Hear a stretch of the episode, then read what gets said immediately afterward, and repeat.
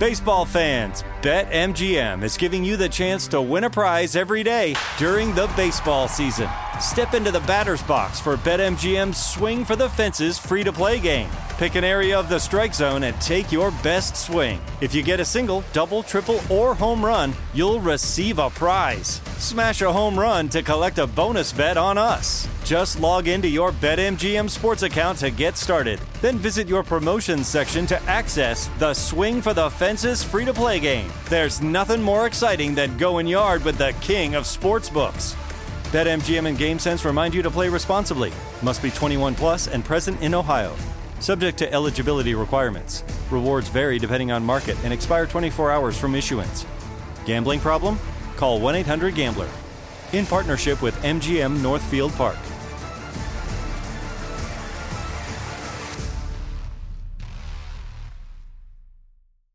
When you buy Kroger brand products, you feel like you're winning.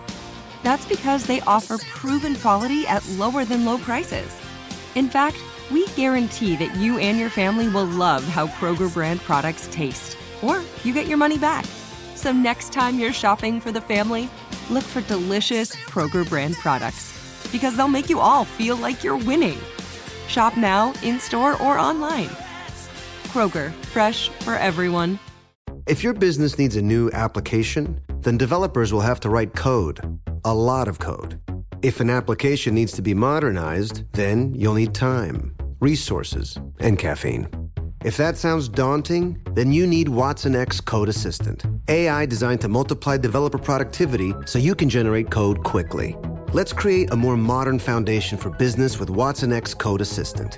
Learn more at ibm.com slash code assistant. IBM. Let's create.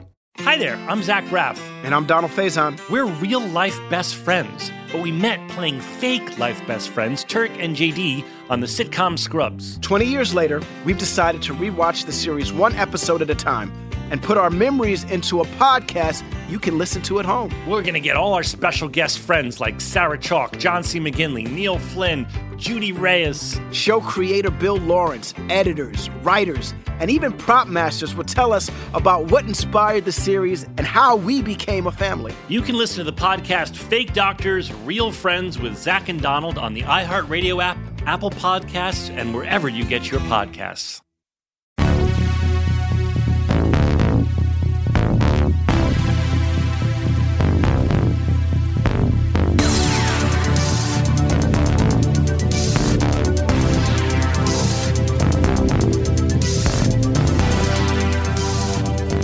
Ladies and gentlemen. Welcome to 100 Words or Less, the podcast. I'm your host, Ray Harkins, ever present to discuss independent music, punk, hardcore, indie rock, all that fun stuff. Because, uh, you know, that's that's what we all care about, right? That's what like is deep within our DNA and our bones that we love this stuff, and we still uh, still care about it or are just discovering it. Like, I would love to transport myself back to being like 16 years old and discover this podcast and just listen to these interviews because I would be like, man, this is great. It's like, you know, when I discovered zines where it's like, oh man, I could not get enough. And I can't even imagine what I would do if I would trip across this podcast and all the other podcasts that cover this beautiful, beautiful scene of music. But, anyways, I'm going to make this very tight and very quick because this is a very long episode, but incredibly important. So I had an idea. This I don't know. This was one of my shower ideas that I like to call, where um, you know you, you just come up with the idea and you're like, you know what, I want to put this in action. I think this would be cool. So basically, is kind of like a uh, I call it a self audit, as it were. I approached my friend Scott Crouse, who plays guitar in Earth Crisis, and has also played in a band called Sect, and he, you know he's just a very prolific musician. But Earth Crisis is clearly you know the the thing that he is known for, and uh, I wanted to go over each and every single one of Earth Crisis's full lengths from Destroy the Machines all the way to their most recent LP.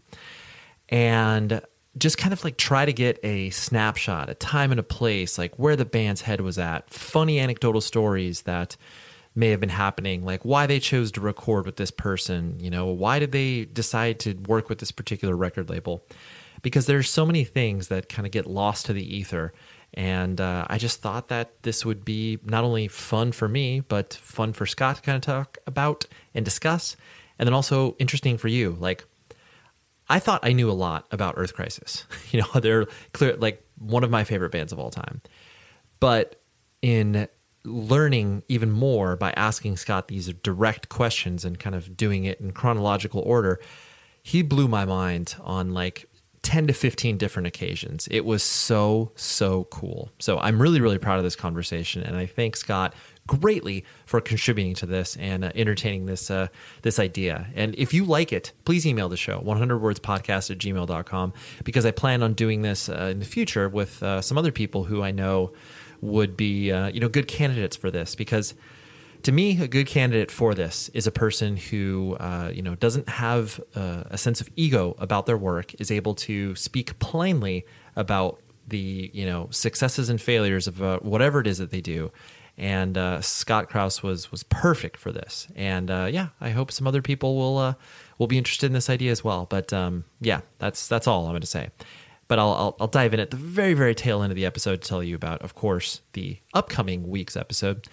But uh, I, I'm really, really proud of this. So please share, rate, and review this podcast. Share this specific episode because I'm just really proud of it, and I'm really proud of the conversation we have. So here we go. It's a little bit, a uh, little bit of a different, different flavor, as it were. But uh, I, like I said, I, I think you'll really enjoy it. So let's strap in and enjoy the deep, deep dive into Earth Crisis's catalog and all of their full length records. Like, I'll be clear, it's their full lengths. I'm not diving into their EPs and everything like that. It is all full lengths from here on out. So that's what we got. All right. I'll talk to you at the end of the episode.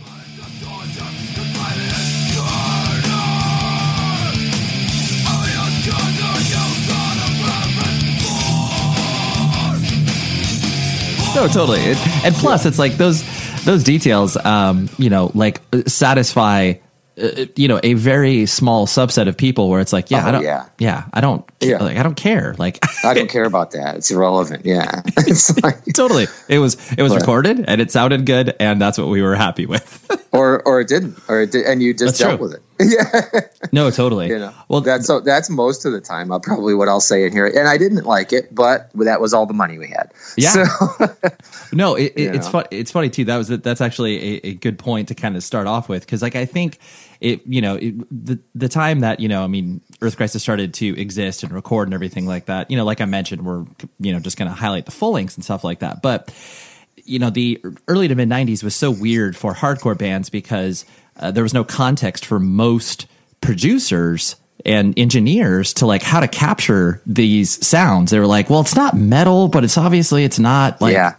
And so I'm sure every studio you went into leading up to Destroy the Machines was basically some version of that where you're like, oh, this guy like knows how to track, but like I don't, I don't know, they don't really know what to do with us. Or was that? Am I just reading too much into that? No, no, no. That yeah, I would say that's yeah, hundred percent accurate. I mean, uh, you know, Jimmy and, and Sect, like he and I talk about that all the time, like having to explain, you know, to a producer, like an engineer, like when you're in there, like, hey, um, you know, Jimmy, he makes it funny. He's like, I want all the drums to sound like a kick drum.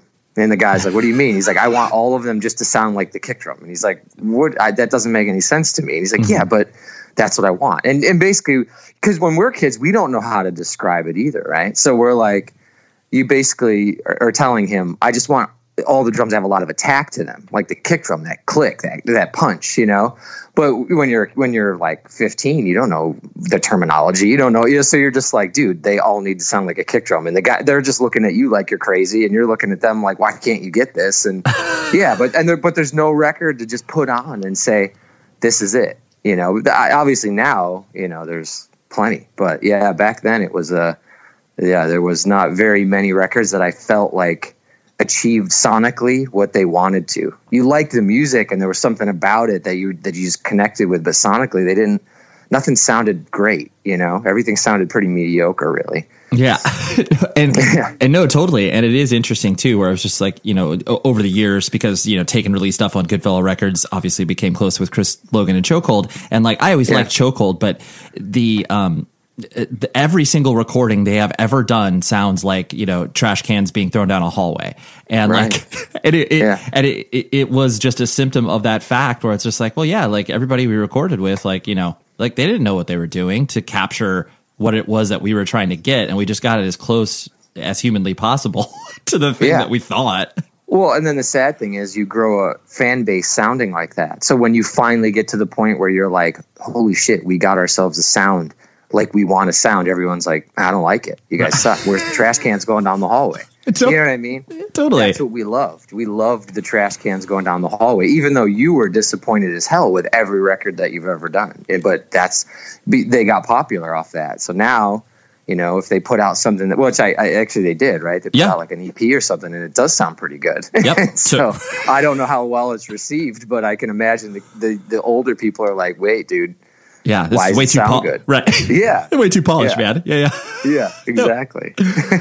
Uh, so, you know, kicking things off with uh, "Destroy the Machines," like you know, clearly you guys had uh, you know experience working with record labels, and like you know, you had kind of you know you you had done enough stuff to where going into a studio wasn't the idea wasn't uncomfortable at this point, or you know, maybe it was. Maybe I, I'm just you know giving you guys more credit maybe than you had, but um, heading heading into the studio was there um i guess like a sense not even anticipation from the outside world but just like you know were you guys like incredibly excited? Were you guys nervous? Like you know where what was you, eh, you don't have to speak for the whole band obviously you could speak for yourself but you know what was kind of the headspace as you were entering you know to record your debut full length?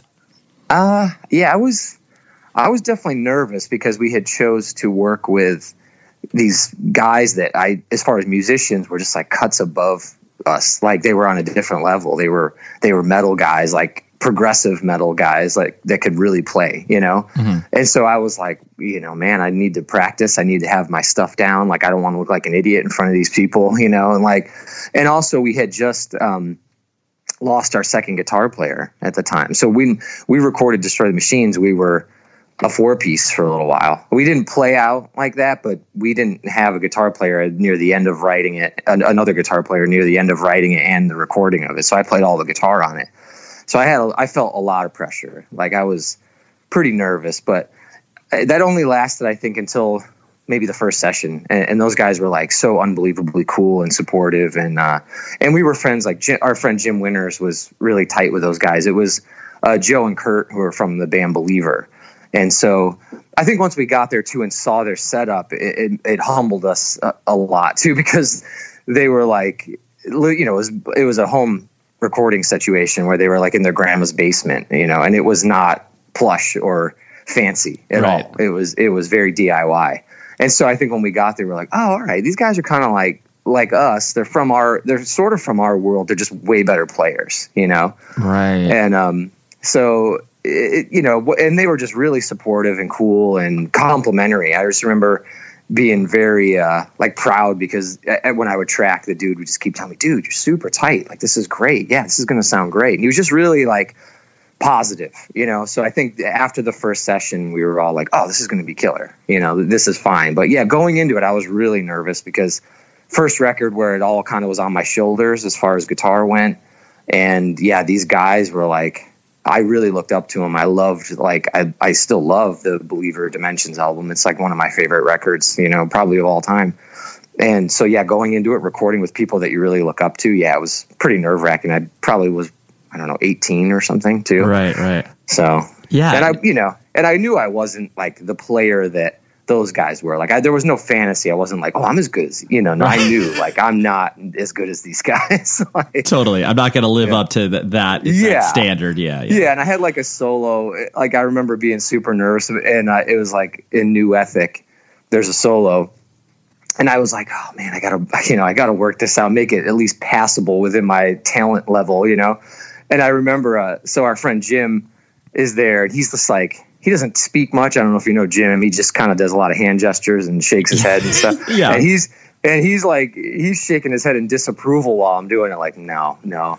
And they yeah they kind of spoke up. They were like, hey, you know, let him do it the way he wants to do it. You know, and then they chimed in. They were like, "What if you hit that note instead of that note?" And you know, this and that. And they were real cool. Like, I, it was a really good experience actually recording with those guys. That's cool. Well, especially too, I think when you are, because I, I mean, I presume that you guys chose to work with them based on, you know, like their previous records, like most bands do of, you know, like when you're whatever, 16, 17, 18 years old, like all you're doing is looking at the records that you enjoy to be like, and I mean, you know, frankly, uh, even as you get older, you just look, you're like, oh, who recorded Yeah. this record? Let's do it with them. Oh, absolutely. Yeah. yeah. Yeah. And well, that's what it was. Yeah. We, we loved, uh, Jim had come, you know, we had played some shows with Conviction and, um, which was Jim's Winter's band. And mm-hmm. he had come up and played us like, Hey, listen, I played some guitar and bass on this, this album. You got to hear it. And like the production was like unbelievable for the time. Like it was just, yeah. And to, and that these guys did it in like their mom's basement like that. We were just like, yeah, we, we want to record with these dudes because at the same time, like kind of what we were talking about previously, where every hardcore record just there was nothing that came out that I was like, man, I want to sound like that. Like I remember Snapcase went to Don Fury, you mm-hmm. know, in New York, and and they went there because every New York hardcore band went there. And but I was like, why would why do you want to go there? Like the, all these bands don't sound good though. Like the bands are good. I'm not knocking any of the bands that recorded. I love a sure. lot of the records that came out of there, but not the production. I like the records. I like the music. I like the performance, you know? Yep. But the production sucks. But, and I, and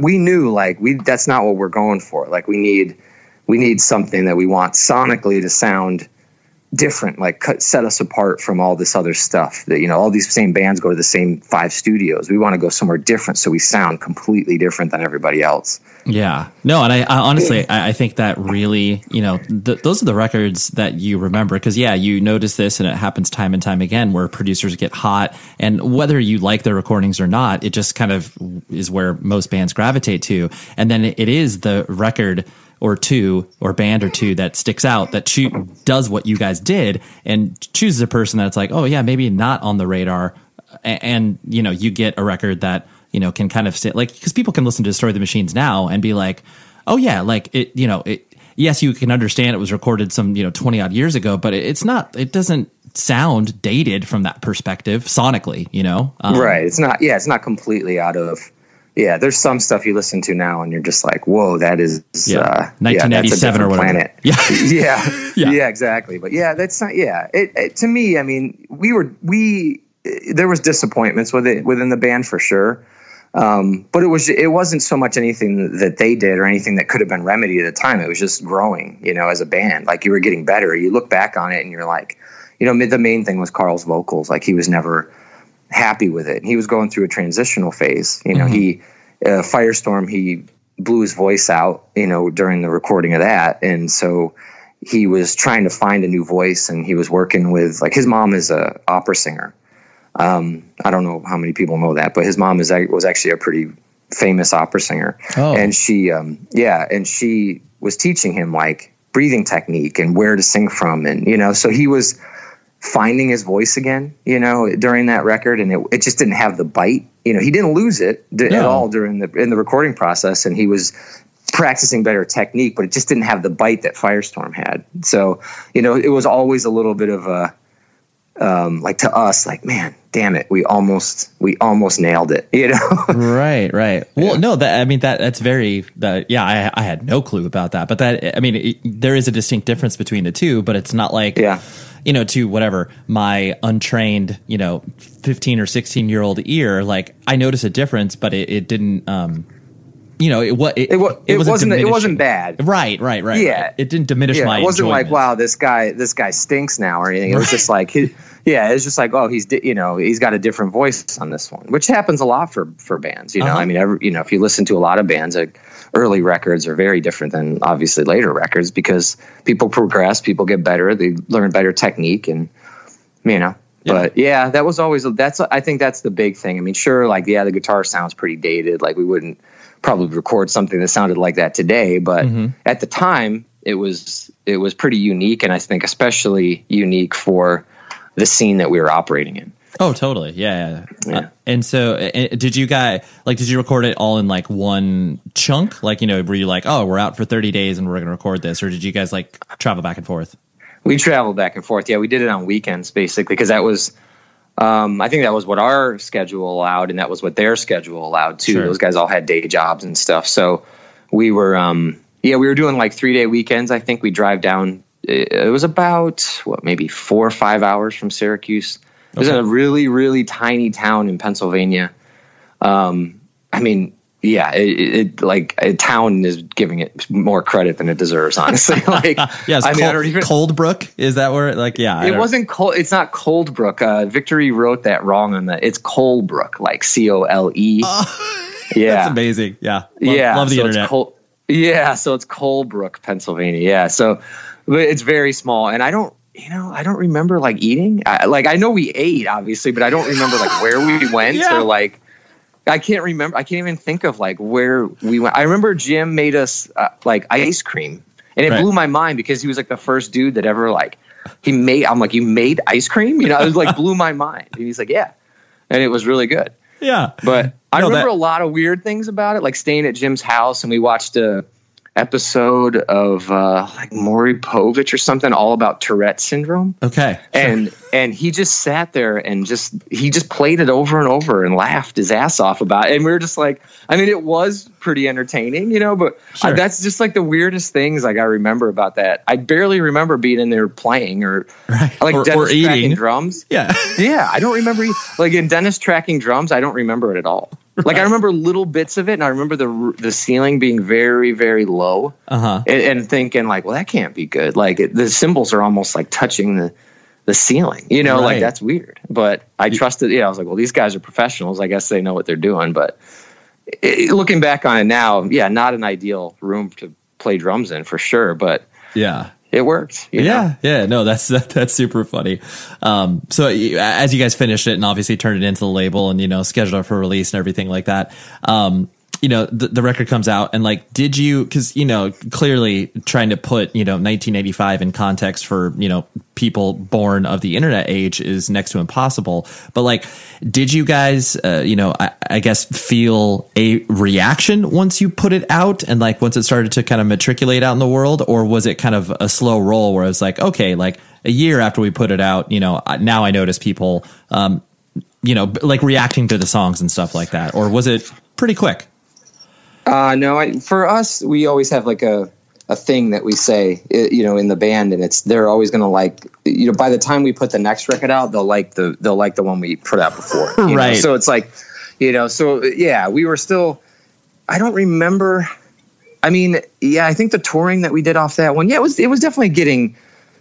There was a lot of progress being made in the band at that time for sure. You know, like we did a, we were getting tour offers, and but I don't remember the shows being like you know super crazy for as far as like those songs or anything. Right. It, it was it was sort of quiet. Yeah, I, I, I remember you know obviously like the Firestorm and All Out War stuff were like the hits live Sure. at that point. But then it was like yeah, by the time the next record came out, yeah, Destroy the Machines was were the hits. A couple of those, you know. Totally. Yeah. But- yeah. You started to, and plus, it, you know, at that time too, it's like records really did take a moment to matriculate and get through the system to like, you know, get to the record stores and get to the distro tables and stuff like that, as opposed to, you know, you release a record, then like a week later, all of a sudden everyone knows it.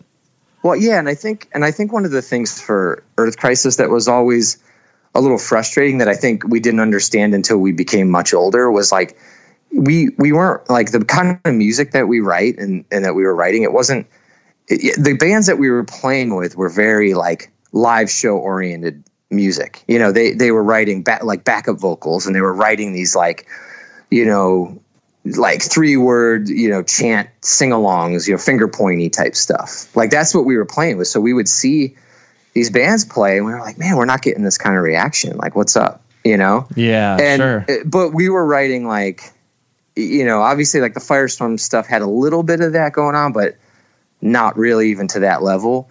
No. Uh, You know, like those bands, it wasn't geared toward that. It was like we were trying to write we were trying to write uh, not to diss those bands, but music, you know, like we were trying to write not like for think about it in a live sense. Like just let's write something that sounds cool. It's something that people can listen to over and over again and maybe find something that they didn't hear the first two times that, you know.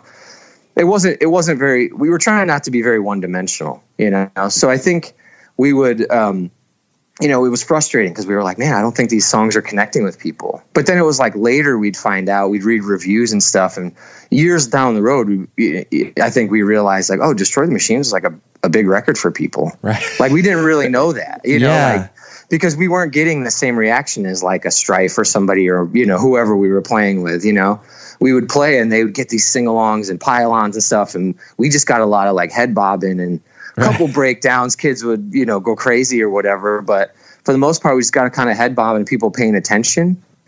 and I think, yeah, very different bands. Like in hindsight, looking back, and of course, like where were, we didn't, ha- where's this huge finger point sing along part and destroy the machines? There's not really one, you know. No, it's a it's a really yeah. good point because it definitely, you know, speaking as an outsider, like the, you know, I mean, lyrically and musically, it's like both of them. I, I mean, some people can look at Earth Crisis and just be like, oh, you, you know, whatever, overgeneralize and be like, oh yeah, whatever. It's just a dumb hardcore band singing about you know veganism and straight edge or whatever. But like yeah. when you, you like there were some words uh, lyrically yeah. that I was like, I've like never even heard this word. Like, right, so I had to right. like look up the definition and yeah, you, and then on the, on the music side of things, yeah, there was definitely a technicality that didn't exist within, um, you know, hardcore from that perspective and, you know, metalcore or whatever. So I understand what you're talking about where it's like, yeah, this is going to have to simmer for a while before we actually see yeah. that type of reaction or whatever.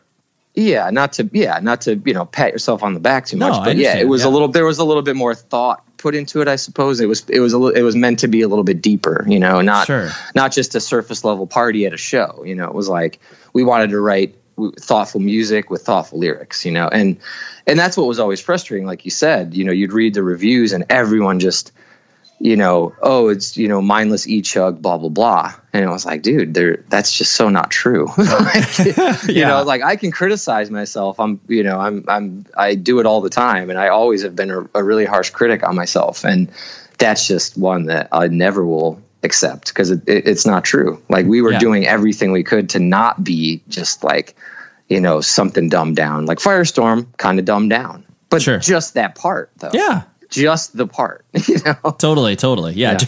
right, right, right. Just, yeah, just that part that obviously incites the, you know, crowd reaction, but like everything yeah. else, yeah, just look a little deeper. So, yeah. yeah. It was clear. It was, people that were saying that were clearly playing the first five seconds of Firestorm, turning it off and, and, and making an assumption, you know? Yep. Yeah, no, totally. That makes sense. Um, yeah. And so I know this is kind of cheating, but, you know, I'm mentioning California Takeover just because that was, um, you know, I mean, from an outsider's perspective, like, you know, live records, like, you know, they existed within hardcore, but not to the extent of what I feel like this was essentially to me just like this really heightened glorified sampler of you know some of the largest bands within the context of hardcore at that time. And it captured a live energy in a way that I, I don't think and still to this day like even listening to it you know whatever this week i was like my god like there is so much that this you know simple live album is doing um, and I don't, I don't know. I mean, I, am sure you guys were just like, oh, cool. Like this is a show that's being recorded and, you know, eventually it will be put out, um, you know, like for, for the masses to enjoy. But like, yeah. did, I mean, did you guys, I guess, kind of feel the impact of that? Or was that just kind of like, oh yeah, this is something that we're doing? Uh, no, I think we knew it was, it felt like a big deal. It, and I think especially felt like a big deal because that was the first show that we played after our van accident. So we hadn't played a show since we crashed the van and Dennis almost died. And sure, um, you know, I, I, guess in in a uh, not really openly discussed way, but I know everybody was thinking like, "Is this it? Are we done? You know, are we not going to play as a band anymore?" And yeah, so we got the you know the call like, hey, we're doing these two shows in California. Um, you know, you guys Snapcase and Strife, and do you want to do them? And we were like, oh yeah, absolutely. And uh, you know, it was supposed to be. I don't remember the live record part. I remember it was supposed to be like a, a VHS. It was supposed to be. It was videoed. Mm-hmm. There was a videotape of it, which I don't really remember why, but Tony would always just be like, "No, it's not good." And we're like, "Well, let us see it. We want to. We, we're curious. We want to see how." Because the show was so well. Both shows. There was two shows, right? And, but the yeah, the the show at the whiskey was so good. I mean, it was, it was, you know, at the time, I guess you you know, obviously now I know what the capacity of the whiskey is, but I mean, I swear they it was double what they could fit in there. yeah, like seven thousand people, was, right? Yeah, it felt so much. You know, it felt like eight hundred people. I know the place only holds like four hundred or something, but it's uh, it was just so good. And yeah, like you said, like the energy of the day was just so good. And you know, it was it was just a good time in general. Like everybody got along, like uh, us and Snapcase and Strife, and not that we don't get along now, mm-hmm. but it was just a good vibe. We were all friends. We were all uh, you know, working toward the same goals and and just a mutual respect for one another at the same time too. So it was just it was a good time. And yeah, Tony came out and everybody was happy. There was no uh, yeah, it- legalities. you know? yeah, yeah, yeah, yeah. It was a moment. Yeah, it was- well, it felt. yeah. It, I mean, I, I think too the idea of just like something like that happening, where it's like, okay, we're doing these, you know, special shows in California, you know, where people are flying out to it and like, you know, not joining on tour and like all of that just Yeah. felt kind of unique because That was you know- pretty unheard of at the time. Yeah, I remember. Like, I remember when he said, "Like, we're just going to fly you out for two shows." We were like, "What?" Like, that was just something people never did. Like, Totally. didn't do that. Yeah. you drove across the country to get to California. Like, you earned it. You didn't fly out there like you were Metallica or something. You know, so yeah, it's like oh, it's know. almost like wait, that's an option. yeah. Oh, yeah, yeah. We still. I mean, that was an option that even after we did it, it was never an option again. Like, we were like, you can't. We can never do that again. I, you know, in hindsight, man, I wish there was an adult around to be like, "Hey, dudes, skip Lawrence, Kansas. All right, just fly right out to California and do a week." You know? just do the yeah, just do the West Coast and you know, everybody will be fine.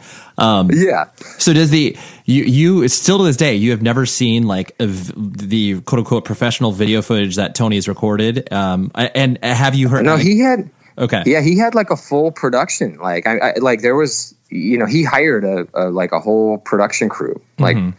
and I, I don't remember what it was about it that he didn't like, but maybe the audio was messed up or something. I well, it Yeah. couldn't have been because the record came out, so they right. could have just used that. I don't. Yeah. Yeah, I don't know. It's just in the I, I don't archives. know what it was. He was just not. Yeah, it's somewhere. But I I remember like you know heard rumors like somebody had told us like oh dude we saw it it was awesome like there was it seemed like there was a weird reason he didn't want to put it out. I'm not saying anything sinister, but there was just No. something he didn't like about it Right. Didn't like how it came probably off. everybody else would have been fine with, or maybe there was even an issue with the company over the money, or I don't know. But yeah. yeah, it's a shame because I think yeah that would be And that it- would be cool. Have you ever uh, have you heard because clearly you know the entire sets for each band were recorded. Like, have you heard like did you guys select the songs that were going to appear on it, or was that kind of just like oh here like this was Tony's opinion and you guys agreed with it? No, we did have we had say in it, but I don't really remember the process. Honestly, Sure, sure, sure. Like, yeah, I like we. I remember having say. I don't remember any of the reason why we chose what we chose, or I guess maybe we listened and those ones the ones we felt like we did we performed best. You know, like Sure. they sounded best. Um, there was no like you know because we had done stuff later on like the Ozzfest DVD and stuff, and they wanted us to go in and like touch up stuff. So we actually touched up some things on that re- on that recording. But yeah, the the California takeover, there was none of that. It was just Yeah. it is what it is. You know. Wow, I had Um, no, I had no idea that because I mean, I definitely re- remember that Ozzfest. Yeah, we always after taking practice, we would always watch that Ozzfest DVD, and then you know, like watch your footage, and then watch Neurosis's black and white footage. But so you Yeah. guys, you guys, went- you guys went back in and did like overdubs on that. Yeah, there was a couple vocal things like because uh, Ah. because it was like, dude, it was the it was the windiest day of my life. Like I on like honestly, like I remember Ian and I after the set, like trying to get back to like our tent or trailer or whatever it was, and like we were walking in it, and we were we couldn't move. Like we were both like, dude, you know, we could not move. So like the wind was just stopping us from walking. Like it was just so crazy windy, and we um uh, while we were playing, it was just it was like people were shoveling dirt at, at us. It was just dirt like flying in our faces. So Karl was like literally taking like handfuls of dirt to the mouth when he would open his mouth to take a breath to sing. Wow. And so so there was a couple parts where he kind of like choked out. He was you know like Sure. you could kind of hear him like cough a little bit. So yeah, I think it was on a like a tour the next time we toured. I remember we were playing a sh- we were playing it like again like the whiskey or one of those places and some people came and were like, "Hey, we're we're down at the studio down here doing like overdubs for like the Ozzfest DVD, and we want you to come just do a couple quick vocal lines." And he's like, uh, "Okay." Like nobody had set it up. Like these guys just like showed up to the show and were like, "You, you got to come, you got to come do this." And so he went. He went down and did it and came back. He's like, "Yeah, it was just literally like two lines they needed me to punch in." So Wow. like, yeah. oh, That's yeah. A, yeah. I mean, I, I, it makes sense. Like, obviously, it's a you know that's a very professional uh, project that's getting put together. So they wanted to make sure everything was uh, you know buttoned up. But that's super interesting. But so weird how unprofessionally they did it. That that was the thing that That's true. That's true. They never co- like contacted the label or anything. It was just like, hey, we're gonna catch you while you're at the show. Come on, it's literally a block away. Let's go. You know. Wow. Yeah. That, Yeah. that that's true. That's so funny. Yeah. Like, yeah, we'll just put this together. Yeah, we don't. I, I know this uh, th- this song appears on a record from a record label, but it's fine. That's fine. We'll just we'll, we'll just figure it out. Yeah, we'll figure it out. Yeah, exactly. um, and so then with you know look, looking at Gomorrah's season ends like clearly that was a record that uh, people I mean I I specifically remember anticipating like you know going to my local independent record store and you know seeing the the posters up and like oh dude Gomorrah season end drops in like you know April or whatever the month it came out. Um, you know I, I feel like you you guys probably at this point had you know more uh, I guess options in regards to like people who to record with and like you know this also was, I mean, because you guys put that out in '96. I mean, at least according to the internet and my memory. Yeah, uh, it's like, true. Yeah, that's that's pretty. I, I, know you are a prolific songwriter. Like, you know, you focus on that, but like, that's really quick. Like, you know, that's yeah. whatever a year, year and a half. And I understand that. You know, your first full length, you have your entire life to write, but then you know the follow up needs to happen within like twelve to eighteen months or whatever.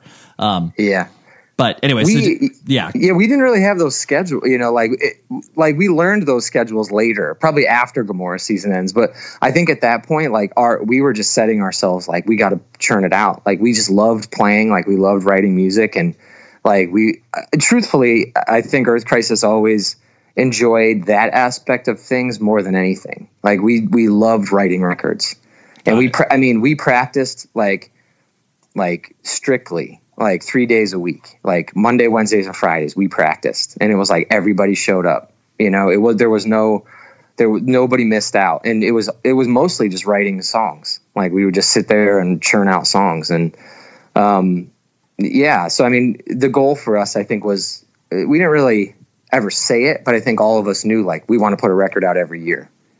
Like wow. that's what we want. Yeah, that's that's what we wanted to do. Yeah. You know, because every time, because was like I was saying, like when we finished a record, we immediately, like two weeks after, we were like, we can do better than that. Let's do better than that.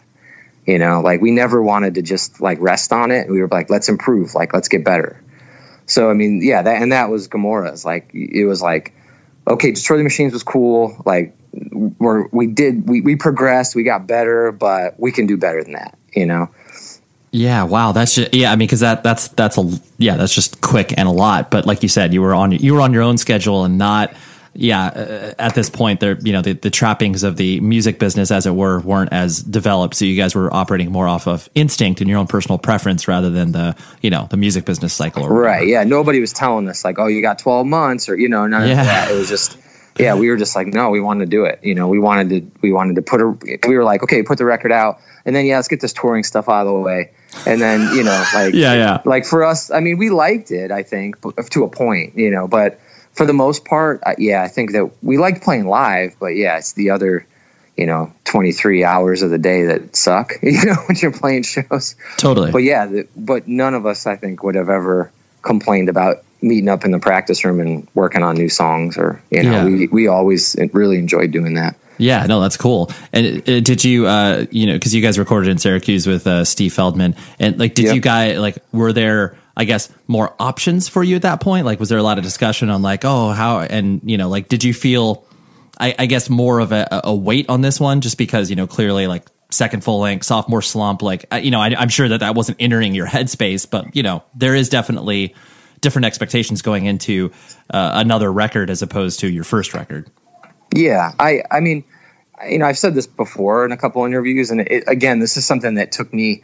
I don't think I was consciously aware of it, like when it was happening, but like now when I look back, it was definitely like every record up into a point was like, I guess up until Gomorrah's was like, for me, it was like kind of an answer to criticisms, you know, like, and I like we really didn't want to be seen as like, like oh the little vegan kids you know? Like mm-hmm. we wanted we wanted to do something like write a record that's like undeniable. Like that, that that people that hated us for being straight edge and people that hated us for being vegan had to like listen and be like yeah but this is pretty damn good you know like totally. I yeah these guys suck. I hate what they say but man we can't deny that this is good you know? Mm-hmm. and and that like gomorrah's for me that was like forefront of my mind. Like i was like we're gonna write like a record that like hardcore kids are, are going to be undeniable like this is good and like even like metal dudes and like neurosis kind of people are going to be like hey this is pretty damn good. These little kids are wrote an awesome record and that was like yeah, for me, it was it was just an answer to like things I read in magazines, and like like I brought up earlier, like oh the the single note E chug blah blah blah, and it's like okay, well we'll put some notes in this one then, you know, like if you if you don't like the E chug stuff, okay, well we'll we'll throw a little bit of that in there, but it's going to be very notey, you know, it's gonna totally. it's gonna it's gonna show you know that we know how to play, and, right? Um, that makes yeah, sense. and that was yeah, and that was really like the the idea behind it, like it was you know, I didn't know the term, but it was yeah, very progressive as far as metal went and, and hardcore went at the time. Yeah, oh, but, for, for, sure. It makes it makes sense because yeah, you were you were going to be the like I was saying, the you know expectations um, can come from you know so many different things whether it's you know the business side whether it's you know like you said trying to you know silence critics trying to get you know certain people who you respect to be like no like we're actual musicians or whatever it's like yeah all that can all kind of congeal together yeah. Yeah, and that's really what it was. Yeah, it was just like all the you know all the stuff that we had dealt with at that point, and you know a lot of just negative stuff. I mean, which is you know really Earth Crisis and it as whole. Like or you know Earth Crisis is, is a lot of negative energy. It's a lot of rage. It's a lot of like hatred. You know out you know hatred at the world, inner hatred. Like it's just negativity, and that's a, what a lot of people really like don't like about it. Like the people that hate it, you know, hate the band, like if they really like look back on it and or, or, I mean really delve into why they don't like it, it's negativity, you know. Mm-hmm. And it's it was always meant to be like that. You know, it's it doesn't reflect who we are on a daily basis walking around the streets, but yeah, that's what the band was about. That's what a lot of metal and hardcore bands are about. You know, maybe we took it a little bit darker, you know, which was our goal, truthfully. Sure. But you know, like yeah, with with Gomorrahs, I mean, think that was like the pinnacle of like, okay, we're gonna try to write like a vibey record that like has some of the that that brings out some of the like sonically brings out some of the uh, negativity that we're trying to convey. You know. Mm-hmm. Yeah, that no, that but, makes that makes total sense. Yeah, answer and answering the question though, yeah, we did have options as far as where we wanted to record. Um, but the, you know, so this record was a- again after the van crash, and uh, I think California Takeover so we had already recorded it by the time we played California Takeover. Oh, okay. I'm pretty sure. either we had we either just about to. I knew it was written because some of those songs are, we played at the show. I, but um, yeah. So basically, when we got into the van crash, we we use that time to like, okay, we're going to try to figure out where we're going to record the next record. You know what like let's really like this will be a strategy time while dennis is hurt you know? And so we did path resistance. Um, and really i think the big idea behind path resistance was just to play just to play a little bit while dennis was hurt but also we wanted to test out a couple studios. We were like oh let's go record this somewhere. So we went to normandy sound in rhode island and recorded that record and that's where we really wanted to record um, Gomorrah season ends. But ah, okay. when we went, so when we went there for Path, um, we didn't really have the best experience there. Um, mostly because we were idiots and we were just being dicks, and the engineer was very professional. Sure, like he was, he was very, very professional. We were like fucking around with fireworks and just being total idiots. And he kicked he kicked half the band out of the control room because we were just yeah we were obnoxious. And uh, he was working with like Donnie Wahlberg at night.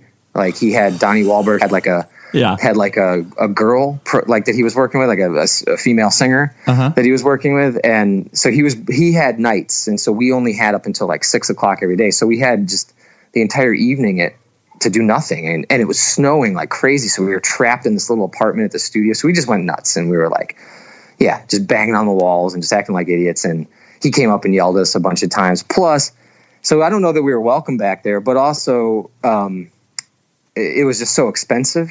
Like we were just like, I don't think we could really do the record that we want to do here for this amount of mo- for the amount of money that we'll have to spend, you know. Mm-hmm. And so we, um, yeah, we were we we went into Penguin Studios in Syracuse to record a Misfits song for like a Misfits tribute album. Oh and yeah, I remember that. It, yeah, and we um, we talked about it with him and he was like, guys, like, let me do the record. You know, he really gave us like the hard sell. He's like, come on, you know, I've been chugging away locally forever. Like, you guys will just have unlimited time.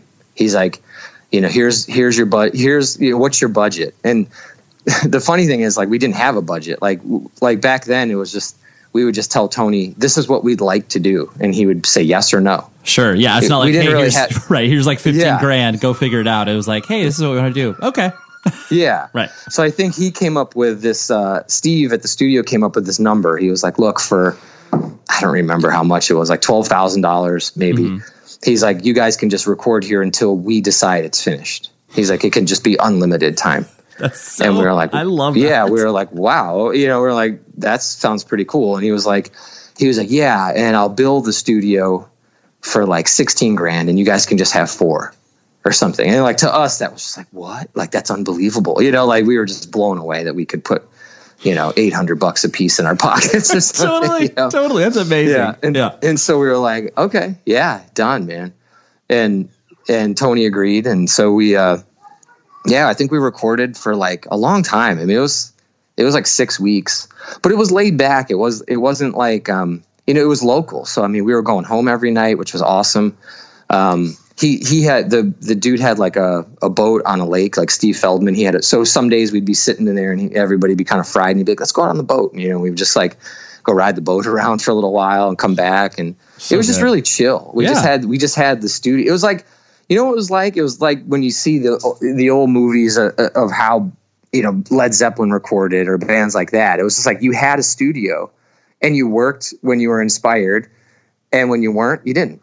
You know, and it was like if something cool came out, awesome. Let's record that. Let's work on that. You know, and if it if it wasn't happening that day, no big deal. You know, let's just go do something else. Right. Yeah. You know, whereas like you know, not a lot of people ever and I and I don't think ever again did we do we ever have that luxury of just you know having that creative freedom and time and not feeling pressured and so we did a lot of cool stuff on that record and because of that like we were you know after we recorded it we were like well let's see if we can bang on some pots and pans or something and make some cool sounds you know or like just sure. create weird sounds and like let's add these weird backup vocals or let's add this thing underneath you know and so we did a lot of like really creative stuff on that record. And it, by far for me, like that record was is my favorite like that that we ever did just because the memories of it were so great and i think it was like our creative height like we were that was like i don't think i could ever write a record like that again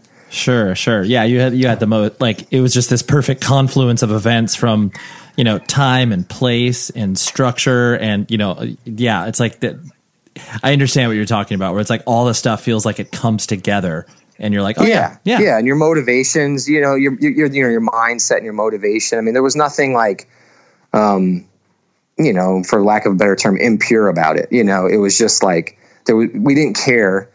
Like we weren't trying to appease anybody. We weren't trying to get rich. We weren't trying, you know, it was just like, let's just go do something super creative and awesome and something that we're all really proud of, you know, and that was it. Like, yeah. you know, and then that record got bigger and then from there on out you know then things start to get weird you know like Dude, within, you could not yeah. you could not have teed me up better because that's why i was like yeah. this is this is the moment in which you know you guys were were vaulted to you know whatever you can call it a, a, quote unquote mainstream level of course mainstream means you know different things to different people but you know ostensibly yeah. this is when the weird offers started to come to you guys from you know, yeah whatever you know doing Ozzfest and like uh, you know even though that came technically before this but um you know like doing music videos and like all this sort of stuff like you know, I, I, guess for you, I mean, I'm sure that there's not one particular moment in which you felt like, wow, this is really weird that this is happening for us. Um, but you know, maybe there is like, so, you know, one or two anecdotal moments in your head where it was just like, what the hell? Like after this record comes out, like, you know, whatever, removing signing to Roadrunner, like, you know, what random things stick out in your head of being like, this is bizarre that we are even being asked to do this or whatever?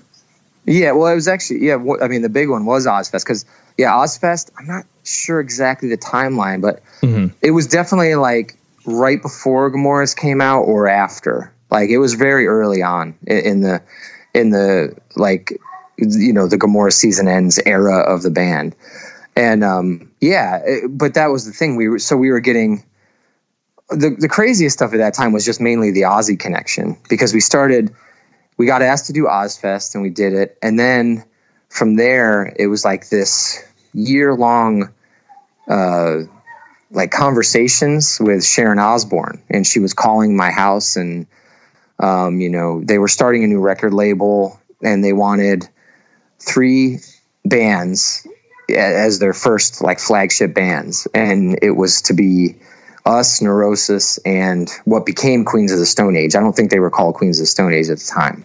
Okay, but they were they were just starting that, I think, and um, or maybe they had done something. I don't know, but I think yeah, I think those were the three bands, if I'm not mistaken. I definitely know us and Neurosis. I'm pretty sure Queens of the Stone Age was the 3rd mm-hmm. and so yeah, she was just like showing up places, and this was before like anyone knew what this woman looked like. You know, she wasn't Sharon Osbourne from the Osbourne, the reality you know, show. yep. Yeah, she was Ozzy's wife that you heard about, but you never saw her. You know, so she's like, yeah, they were like, she would come and uh, took us out to dinner in New York and I mean, I'm living in like a, you know in an upstairs apartment at my grandma's house, and I'm getting messages from this person on my phone on my answer machine, and yeah. I'm like, what the hell, you know? Right. And we were getting offers from like Earache Records was making us very very generous offers at the time that we were like, yeah, it, it, things were happening, and we were starting to be like, okay, well, we're at heart like who we are just from birth are musicians. Like this is what we are, and like this seems like we're getting the opportunity to be that like forever. You know, like this sure. is, you know, so yeah, and it start that stuff starts. You know, man. I mean, everybody's seen the behind the musics. You know, it's like that stuff starts messing with your head. You know, and like yep. changing motivations and um, that's why everybody likes you know band's first couple records because that was like the pure times like that was before you had outside influence directing the way that you thought. Even if you think you're you're not, there's always something that's like pushing you a little bit here or pushing you a little bit there. You know, there's very few artists that can that I think can survive like any level of progress and success and then still maintain that original spark, you know? Mm-hmm. And I, and yeah, that was that was definitely starting to happen. Like we, you know, money was getting thrown around, and because you know, we were truthfully probably getting to the point where we were if that didn't happen, we probably would have slowly fizzled out. You know, we probably had another record or so in us, but sure. If if uh, you know, I, I just don't think we could have continued to like you know come home and yeah, real life, and, right, right. Yeah, real real life yeah. starts to descend upon you, and it's just like yeah. Well, yeah, the worlds are colliding. You know, the dream, the dream, and the and the reality are colliding at that point. Right. You know, but yeah, but it was very exciting at the same time. It was like, man, like so, so wait a minute, like we have all these avenues. Like there's, we could go that way, we could go that way, we could go that way. Right. You know, and at the same time, we were going to Tony and we were trying to, um, hey, look, man, you know, like these people are talking to us, these people are talking to us, like we need we need more money. Because we didn't we had no idea business wise like uh, up until I think that time that's when all of a sudden it was like okay I, t- I think I need to learn about like what's happening. Because we didn't know how many records we sold we sure. didn't know you weren't asking any questions yeah yeah never never I had no idea I was just like is all I know is we played Connecticut last night and there were 600 people there. Totally. You know, but I mean, even that was naive as hell because we would get handed like $350 and the dude would fill our tank up with gas and buy a Snapple. And we were like, You're like oh shit, done. this dude hooked us up. You're like, yeah. and we were like, you know, and looking back on it now, I'm like, man, we'd walk out of there with five grand from, you know, right. so like that. Like, right. You know, but like, yeah. I mean, maybe not back then because I mean, what was the door like six bucks probably, but still, yeah, but still, right. you know, yeah. But yeah, so it was just like, and that's the funny thing too. When you know you're going down going down a tangent, but you know when people back then it was very big to complain about any band making any money if you charge too much for your t-shirts, blah blah blah. You know, not it's not so much of that these days. At least eh, in our scene, I think it exists still in certain scenes, but in ours, people don't complain about that stuff too much anymore. But but the thing is, it's always so funny. It's like, well, wait a minute, so if Earth Crisis got paid a thousand bucks at a, at a, for drawing 600 people in Connecticut, so the promoter made a shit ton of money, and that's mm-hmm. fine. That local hardcore kid is totally fine. He doesn't get shit at all. Right. But if we walked out of there with fifteen hundred dollars, they would have been dicks, rock stars, blah blah blah. You know, totally. Like the money's be, the money's there. Like who should it go to? The yep. dude that promoted the show, or the band that's like eating shit and you know you know, live sleeping on floors, you know, but yeah, yeah, whatever. That's no, a conversation I, for a different interview. no, no, totally. No, but yeah, your, your yeah. point, I, I, mean, you mentioning that it, it, just puts, you know, everything kind of in context where it's just like, these are all, these are all the things that are hitting around in your head as yeah, this stuff totally. is all coming at you. And so, yeah, yes. I, to, I, yeah. Totally understand. Yeah, it's all, it, it is relevant because yeah, at that time, that's what was happening. And we were like, okay, so we're making, you know, whatever, $500 a night. And we're going to victory and we're telling him, the, the shows are packed. I mean, in hindsight, looking back on them now, in hindsight, I'm like, I can't believe that we were, I mean, a bad night for us. And we would be literally bummed about it. Like, it, if we had like 250 people in like some, you know, C market town, we were like, God, man, fuck, I think, slow. we're sli- yeah. I think we're slipping. You know, we start like, you know, we start like getting depressed and stuff. But I mean, you know, at the time, like we were playing the Troc in Philly and selling it out. We were playing, like it was, it was, and we, I, we appreciated it, but not. You know, we would be, we would be like, oh, cool. Anyway, where are we going to eat? You know, that kind of thing. We weren't like, we weren't reveling in it. We weren't sitting down and being like, dude, 800 people just came to see us in Philly. You know, right? Like there wasn't that. It was like, oh, that's great and then we would move on you know but totally yeah so we would go to we were going to tony and and just being like hey man like things are getting to a point where we feel like we must be doing something to warrant these kind of offers and we'd like it if you could maybe we'd like to stay with you you helped us get to where we are no doubt you know right and we'd we'd like if you could come up and he was just very no no i'm not going to do it like he didn't budge a little like yeah. not not even you know, he's Tony. Everybody by this point knows uh, stories of him. But mm-hmm. well, he was just like, yeah, we were like, dude, you know, if we could anything, like, uh, you know, let's let's t- let's we want to work with you. And he was like, no, yeah, let's negotiate. Not not interested. Yeah, yeah, yeah, yeah. There was not. There was. I don't remember. Yeah, even a little bit of back and forth, and then so we got a lawyer which is another okay now you're fucking really screwed you know like once you start going down these roads yeah this show is sponsored by betterhelp we're sitting here. It's like June, and you're like, where has the time gone? And everybody's like, oh my gosh, I have no idea. I got to like accomplish all these other things. Take a moment. Focus on the things that obviously, for one, matter to you, but for two, look back. Be like, what have I done well? What have I done not so well? And maybe I can, you know, ask some friends and family for some help. But where I have always gone to in regards to figuring out what I can do better, therapy. Therapy is an incredible tool at your arsenal that you can dip into. I've done it for my marriage. I've done it for myself personally. And I'm a huge advocate for what therapy can do for you because it is a third party that's able to look at what you can do to improve your life and be a person to help you along in your journey. And so I think if you were thinking of starting therapy, give BetterHelp a try. It's entirely online. It's designed to be convenient, flexible, and entirely suited to your schedule. All you do is fill out a brief questionnaire, you get matched with a licensed therapist, and then boom, you're done. It's great. And then if you're not vibing with the therapist, you can switch it at no additional cost. So take a moment, reflect on the things you've done, reflect on the things you want to do, and visit betterhelp.com slash ray today to get 10% off of your first month. That's betterhelp, H-E-L-P dot com slash ray. Baseball fans, BetMGM is giving you the chance to win a prize every day during the baseball season. Step into the batter's box for BetMGM's Swing for the Fences free to play game. Pick an area of the strike zone and take your best swing. If you get a single, double, triple, or home run, you'll receive a prize. Smash a home run to collect a bonus bet on us. Just log into your BetMGM sports account to get started. Then visit your promotions section to access the Swing for the Fences free to play game. There's nothing more exciting than going yard with the king of sportsbooks.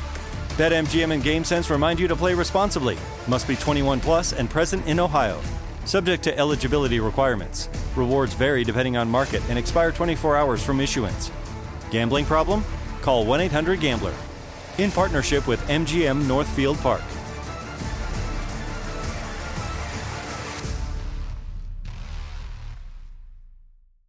Hey, this is Jodie Sweetin from the podcast How Rude, Tanneritos. As a nostalgic voice from your past, I'm here to remind you that amongst the stressful and chaotic existence we live in 2024, you deserve to get away. It's time for a vacation, no matter when you're hearing this. And let me tell you how you'll get there. The 2024 Hyundai Santa Fe. Want to bring the family to the mountains with the Santa Fe's available H-Track all-wheel drive? Well, it's got standard third row seating and available dual wireless charging pads for the kids who just want to stare at their phone and not talk to you. You know what I mean. Visit HyundaiUSA.com or call 562-314-4603 for more details. Hyundai, there's joy in every journey. And then it was like, okay, and then somebody, and then the lawyer's like, well, you know, guys, like what you really need is uh, like a manager, you know, and we're, you know, so it's like all these things start happening, and then you're like, okay, and then you're you're you're so far off base from where you started, and that's that's when things start going ugly for most bands, you know. Sure. And um, and we were like, okay, so we'll get a manager. And we worked with uh, we started working with Scott Koenig, who was like Rush Management, which like you know, Def Jam and all that kind of stuff. And at the time, they had like Biohazard when Biohazard was at their peak, and mm-hmm. you know, Fear Factory and bands like that. Yeah, and that's when things started. Uh, right, that's I when feel like things going a started to little crazy. Let me talk to you about, frankly, one of my favorite sponsors of all time, Sonos. They meticulously design every speaker from the inside out. And let me tell you, getting started is the easiest thing ever. So just plug in your speaker, open up the app, and connect all of your favorite streaming services. You can start with one speaker and then connect more over Wi Fi whenever you're ready. Every Sonos speaker and component work together seamlessly so you can customize whatever room you are putting them in. You can connect your TV or your turntable and listen to everything you love. I love Sonos so dang much. My son has one in his room. We have one in our living room. We have a beautiful sound bar for our TV. There is so many ways that you can integrate Sonos into your life and frankly change the way that you listen to music. I have never listened to more music than when I listen to it through Sonos because it's just that's the best way to do it. And they also have an amazing thing called Trueplay, which is basically you plug in your speaker, you get it all set up, and then you use your phone microphone to walk around the room and calibrate that speaker to the exact specifications of that room. It's unbelievable. So go to sonos.com and learn more about all of their amazing speakers. I love them so much, and thank you, Sonos, for changing my music listening experience and my son's. Yeah!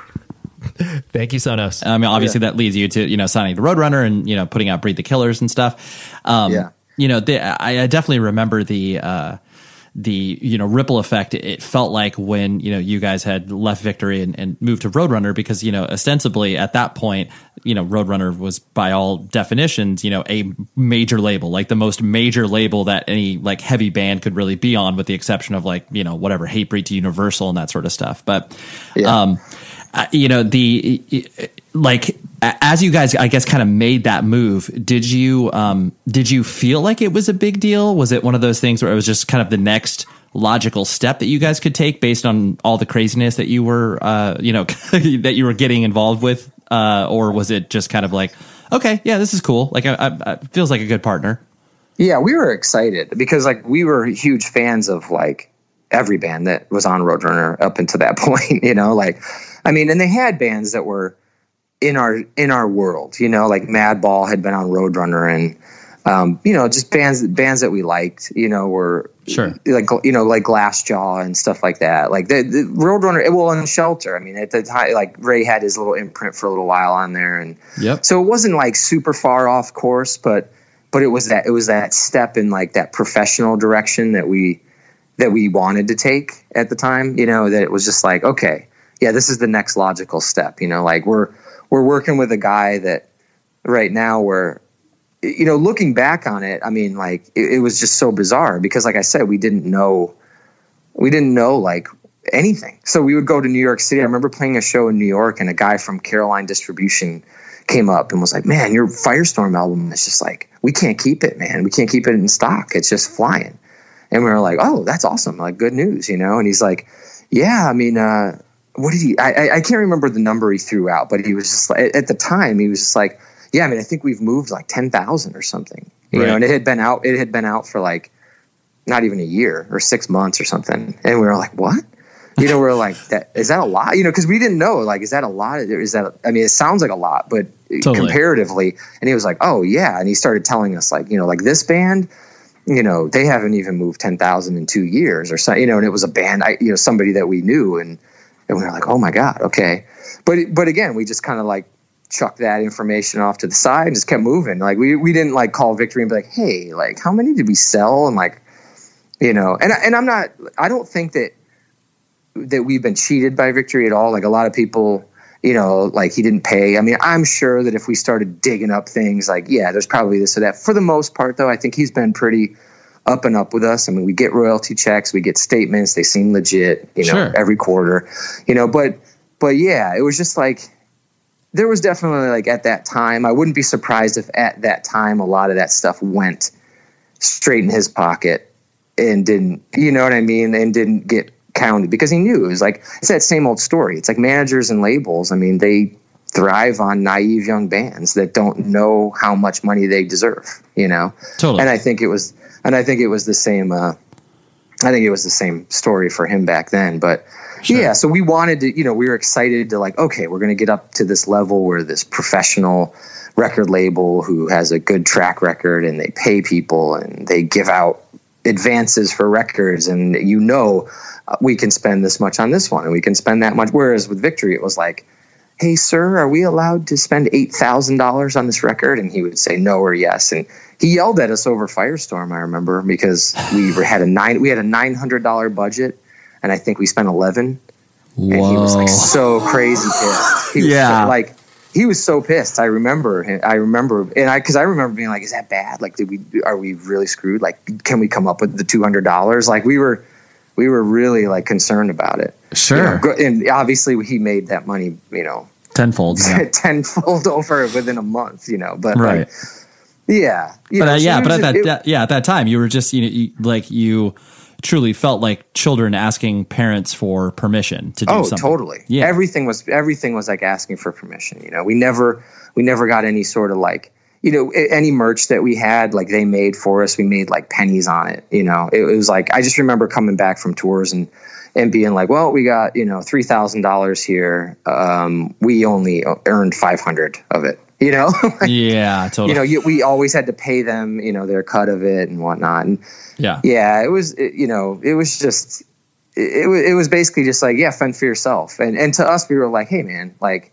we're acknowledging that you have helped make us, but you need to also acknowledge that we helped make you. And there wasn't that the, the reciprocation wasn't yeah, there. Yeah, you know, the, he, right. It wasn't yeah. a, it wasn't a relationship like that perspective, the the give no, and take, and yeah, there I, wasn't a yeah. It was it was like a stone faced like no, I did this myself. You guys can piss off, right. kind of thing. right. You know? Yeah, yeah, yeah, yeah. So we were like, okay, we're going to piss off, and so we, so well, that was, and so the live record that we did for him, that was, that was a contractual obligation. We were like, sure. we'll give you a live record, and. And we're going to move on. And, and then, he was yeah. like, that's cool. Yeah. So we went to Roadrunner, and that was bad, I'd say overall.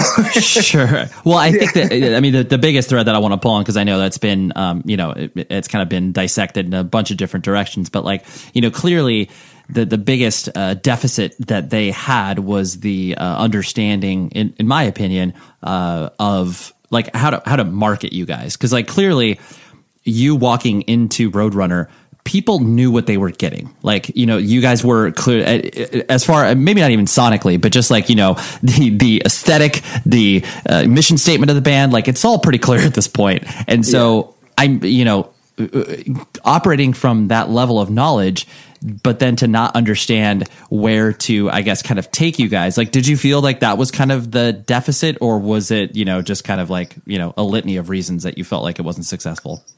I think it really was like one major thing, and it was like, um, and I don't, you know, looking back on it, I'm not sure. You know, this is where manager, you know, big quote fingers, managers come into play and everything. I don't know what was not being conveyed like clearly through the channels, you know, because we had a manager at that time, which we never had before. We were just used to dealing directly with everybody, and so um, I just remember like we went in there w- with a definite like guard up, like, okay, w- we know what we're doing. You guys are you guys are like the metal idiots that are going to try to make us look stupid.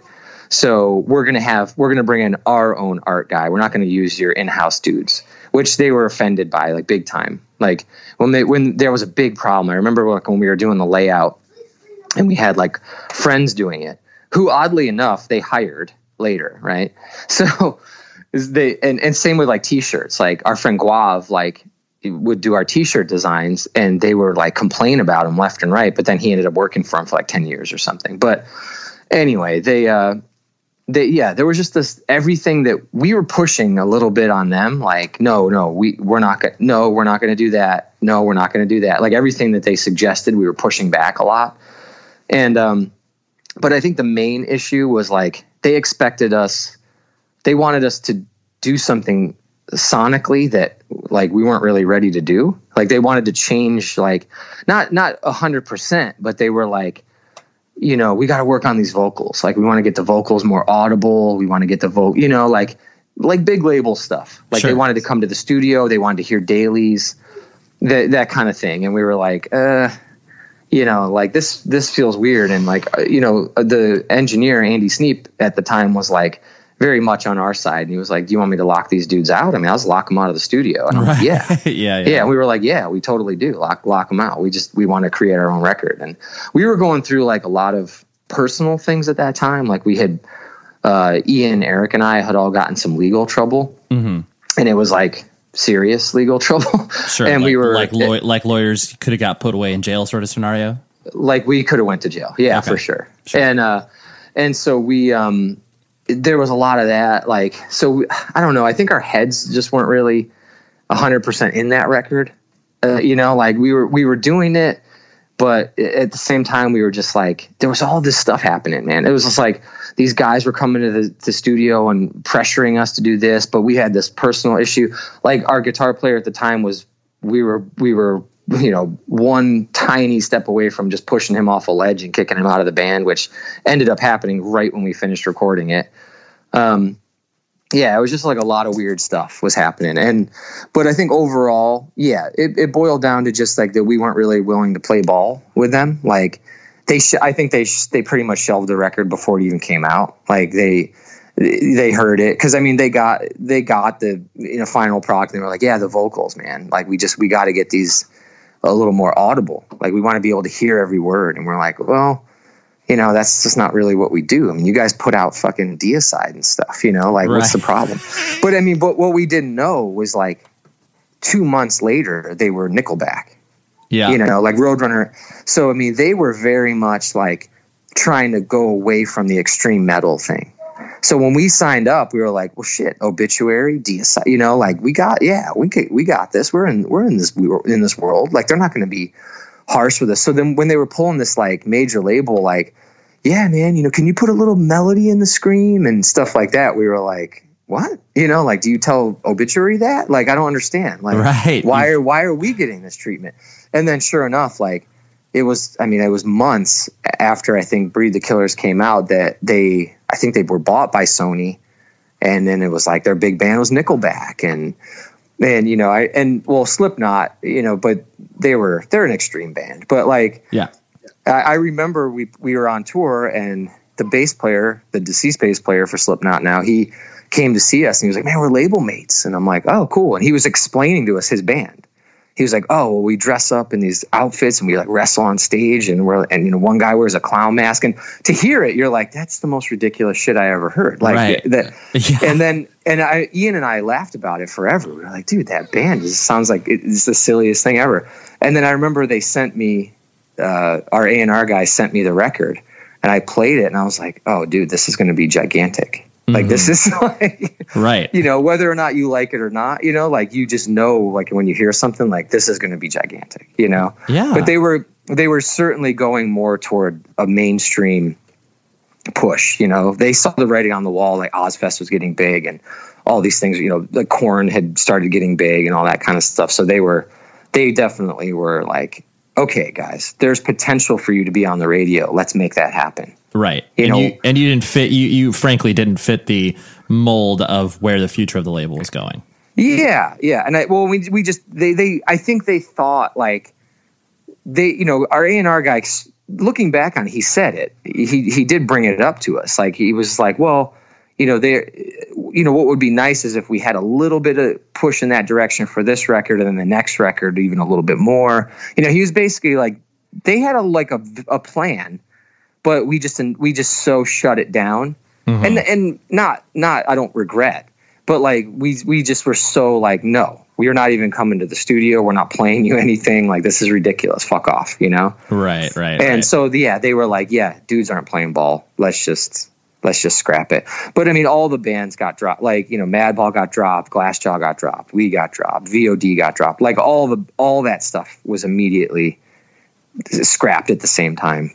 Yep. You know, for, to make room for the Nickelbacks and all that stuff. You know? Totally, totally, yeah. And all. So we we basically, I think we signed at a, a bad time. Yeah. Like I think if it was like three years prior, when they still were the label that pushed obituary and bands like that, we would have been fine. Mm-hmm. But yeah, a couple right, a yeah. couple years earlier, it could have been like you know, yeah, if you, if Gomorrah's season ends came out on Roadrunner, um, you know, of course, there's the the revolving doors moment or sliding doors moment where you're like, yeah, you can't you can't even think about that, but like, yeah, that yeah. timing could have been more ripe for you guys to be able to carve out the lane at the label to be like, oh yes, like what they do can do well, but you know, at that time they were just looking. I'm like, well, yeah, this is not you know, you're not fitting the mold or whatever. yeah, well, we learned, yeah, we learned a lot too because you know, like for the for as much for as much as we didn't like victory for certain reasons, you know, we realized like he never ever tried to put input on creativity ever. He never tried to like take creative control over anything. He never pushed a direction. He never you know, scoffed at artwork. He never. It was it was all freedom on our part to do what we wanted to do. You know, and and that went a little bit unappreciated. You know, because we didn't know anything else. You know, and so then when we went somewhere else, and these people were trying to like, yeah, everything. You know, and, and yeah, and stupid shit was happening. Like, um, they their their merch company. You know, we had we had to sign a certain amount of designs or whatever over to Blue Grape was the merch company at the time and they made like wool hats, you know, and we called them and we are like, hey man, you know, we, we don't make wool. Yeah. yeah.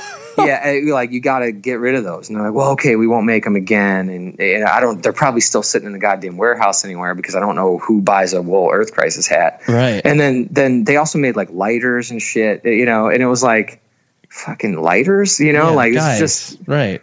yeah, the, you know, you got to realize like that we're not that kind of band. Like nobody's buying lighters, you know. Oh, but, oh man, that those yeah. Are, those are two just uh, absolutely epic examples of just yeah, like completely missing the mark. Of yeah, just, you yeah. just yeah, you don't even know who you're working with, right? No. Like you, just, they're just another name, and let's put let's slap this fucking logo on whatever we can and sell it. You totally. know, and and uh, yeah, that that kind of thinking it, it, did make us appreciate victory. You know, we were like, oh man, you yeah. know Grass is yeah. always greener on the other side, and then you get over yeah. there and you're like, oh, but it was pretty cool back then too. But and you you would never ever ever know unless you actually had the experience. Like you can hear right, it unless you tried it. Yeah. Totally, absolutely. Yeah. Um, and which leads us obviously to Slither, which is like you know clearly your most divisive record, and so many people, um, you know, I'm sure at the time as well looked at it just like, what the hell is happening? Like I can't even believe this. Um, you know, it, the like as you guys were you know going back to victory and and you know doing this record that clearly like you know was a line in the sand where it was like okay like there is still earth crisis in this record because i mean you know whatever i, I listened to it you know last week and there are like i remember listening to it when it came out and i wasn't i wasn't bummed at it but i definitely was like mm-hmm. huh this is a twist like i didn't i didn't know that this was going to go this direction and also yeah. it was uh, you know just in it, this is a, a nerd thing but like this is your longest LP too, like you know, like close to forty five minutes from what I tracked it as. Um, yeah. But anyways, heading into it, was it one of those things where you you I mean, clearly you guys definitively were like, okay, this this is the time where we obviously need to stretch our wings even further than we have, um, and yeah. we need to kind of make a not make a, a a play for being a band that we're not because clearly you guys were still doing everything that you were doing philosophically. Um, yeah but yeah, you just needed to be, I guess, different sonically. Yeah, I think that I think that exactly what you said was the reaction that we wanted. You know, we want we wanted every like we got to a point where we felt like, and I feel I actually personally feel like right now still like you, you get to a point where you're like, okay, I mean, how many records of this kind of music can you do? You know what I mean? Like how many sure how many how many metallic hardcore records how many riffs are there like that are unique that are still inspiring that you're still you know emo- bring emotion about in you like when you play it before it gets stale you know? And i think we were sitting around like talking about that and we were talking about the direction that roadrunner want us to go and we are like what like what if we did that? Like what if what if we actually just full-fledged just like dove into that and wrote a record like that tried to challenge ourselves to write something like outside our comfort zone you know and and just do that because like worst case scenario everyone's gonna all of a sudden pop their heads up and be like what in the hell you hear about? Like if if, if anything it'll just rejuvenate a little buzz Baseball fans, BetMGM is giving you the chance to win a prize every day during the baseball season. Step into the batter's box for BetMGM's Swing for the Fences free to play game. Pick an area of the strike zone and take your best swing. If you get a single, double, triple, or home run, you'll receive a prize. Smash a home run to collect a bonus bet on us. Just log into your BetMGM sports account to get started. Then visit your promotions section to access the Swing for the Fences free to play game. There's nothing more exciting than going yard with the king of sportsbooks. BetMGM and GameSense remind you to play responsibly. Must be 21 plus and present in Ohio. Subject to eligibility requirements. Rewards vary depending on market and expire 24 hours from issuance.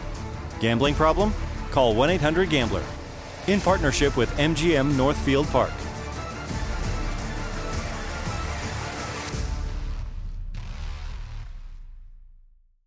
Hey, this is Jodie Sweetin from the podcast How Rude, Tanneritos.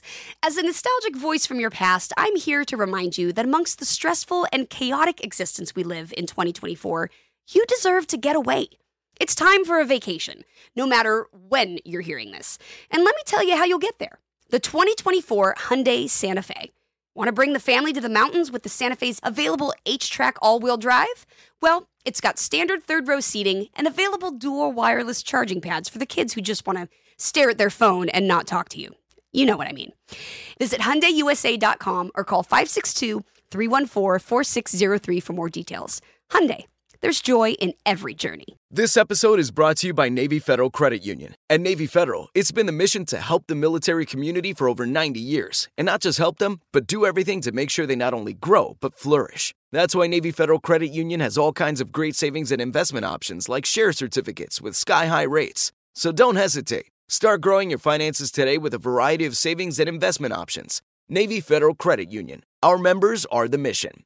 Savings products insured by NCUA. Investment products are not insured, not obligations of Navy Federal and may lose value. Was about the band was the thinking. I think like it'll just all of a sudden be like, dude, did you guys hear what Earth Crisis did? And to us, like we had we had grown up hearing so many bands did that.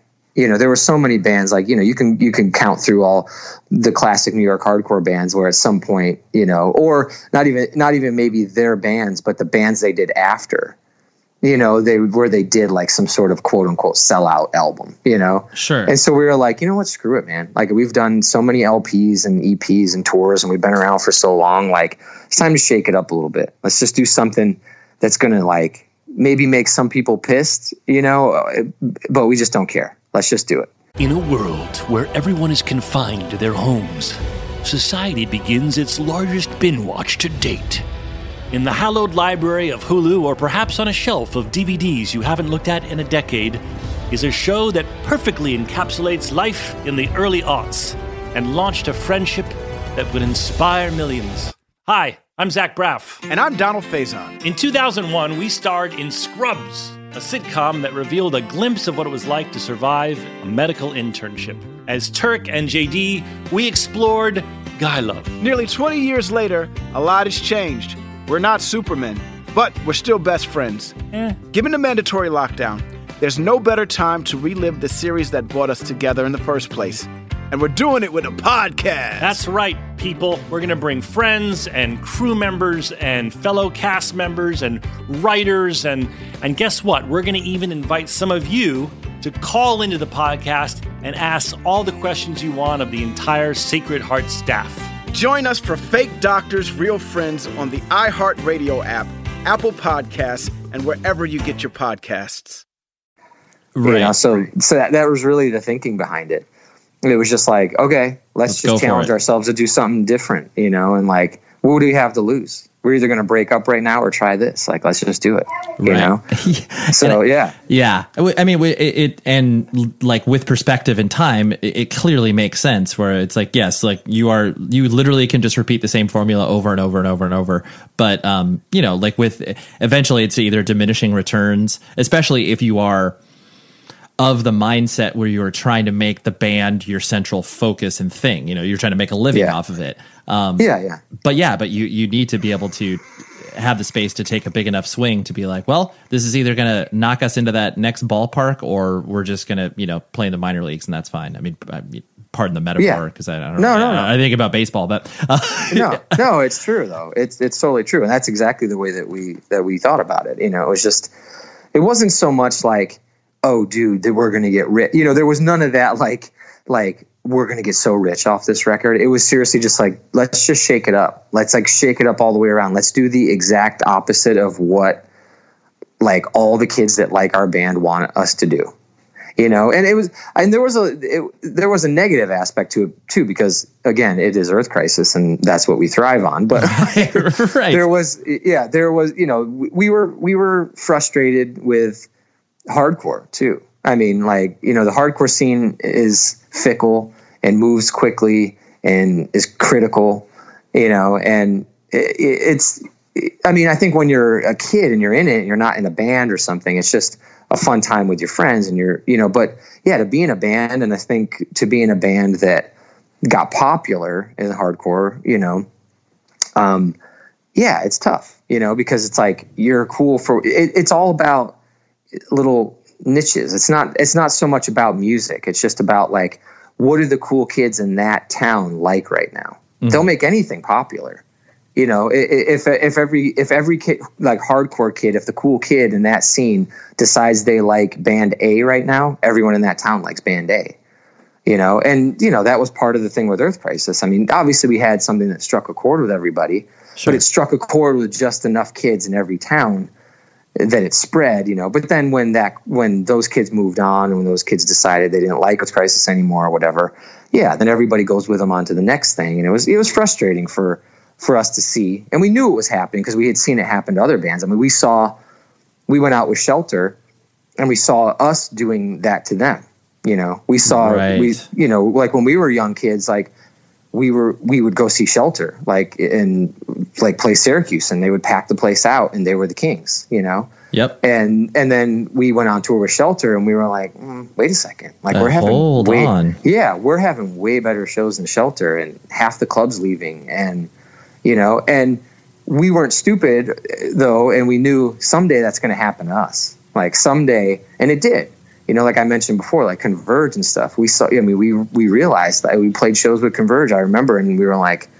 well yeah it's our time it's happening you know these guys are the new the new dudes coming up and they're crushing us every night you know Yeah. and so we just got to the point, yeah, where Slither was like, all right, let's just give everybody the middle finger and just do this record and just see what happens and who cares?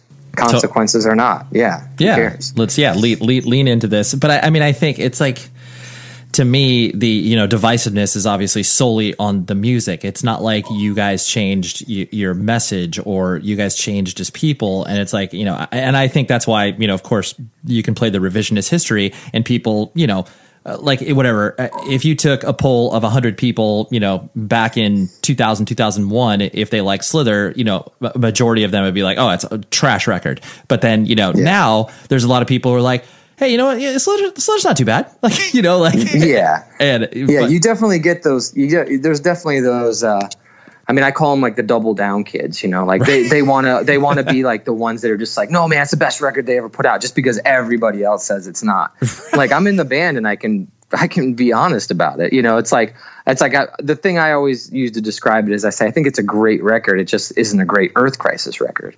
You know, it's Oh, a yeah, different, yeah. It, it's a different band, you know, it, it's, it's there, like you said, there's certainly elements in there you know but it, but it would it more sounds like a couple guys from earth crisis started a different band you know? Totally. And it, but but that was the idea. It wasn't like we didn't know that that was happening. I mean we were very obviously very aware when we were writing this like Mm-hmm. okay Karl's going to be busting out some singing here like Yep. and that took a lot of work like a lot of work to get him to like feel confident enough to do that and I remember arguing a lot with him about it because we would we would sound check the songs and we would practice them. And obviously he felt good about doing it in, in front of us. And then we would sound check them and he wouldn't do it. He would like scream through the singing parts like at sound check and we're like dude what are you doing? You know and, and he would be like oh, what do you mean? He would try to like trick us like i, I did i sang it. And we're like no, you didn't. yeah. And we're like come so on funny. man. Yeah. And so we were pushing him out of his comfort zone too a lot. Like he you know that's not him. Like he doesn't want to do that. And yeah. I mean now the, the, the thing about Karl now is he has like he has now down like what we wanted him to have then like down pat like as far as vocally. Like he can we, we didn't necessarily want it so clean. We just wanted some melody in his scream. But he, we couldn't really do it the way that we wanted so we just we just were like all right just do the clean thing. But now he can really like keep the scream voice but add pitch to it which is like it's great. If, if only yeah. we could go back and do it now you know? No t- yeah. that's so yeah you're like hey man you're a different headspace. We can re-record slither and uh, we'll, we'll probably knock it out of the park this way. Yeah now, yeah these yeah this yeah these days we might get yeah maybe we'll get rich. Right yeah yeah exactly. Yeah. but uh, i mean the funny thing about that record is so you know, it it was kind of working. Like, so I mean, hardcore kids were pissed. There was a handful sure. that were just like diehard Earth Crisis fans that were like, "No, I love it. I don't care. I love it anyway." Even though I don't think they did, but they they tricked themselves or made themselves like it, and that's cool. But it was like, you know, as far as victory, because we went well, we went back to victory. We kind of skipped that point, but yeah. um, so we. uh they were i mean they were like dudes this thing is getting picked up in daily rotation on like just like daytime radio. You know and it was like you know they were just constant updates. Like it's like you know more stations this station added it this station added it this station added it. And we are like oh my god like wow. Like so what's that mean? And they were like well we want you to do these like you know these like summer radio festivals. You know and we were like mm, nah and they were like, "What do you mean, no? What do you mean?" They were like, I remember them calling us over and over again and be like, "What do you mean? What do you mean?" And we were like, "No, we're not going to do it."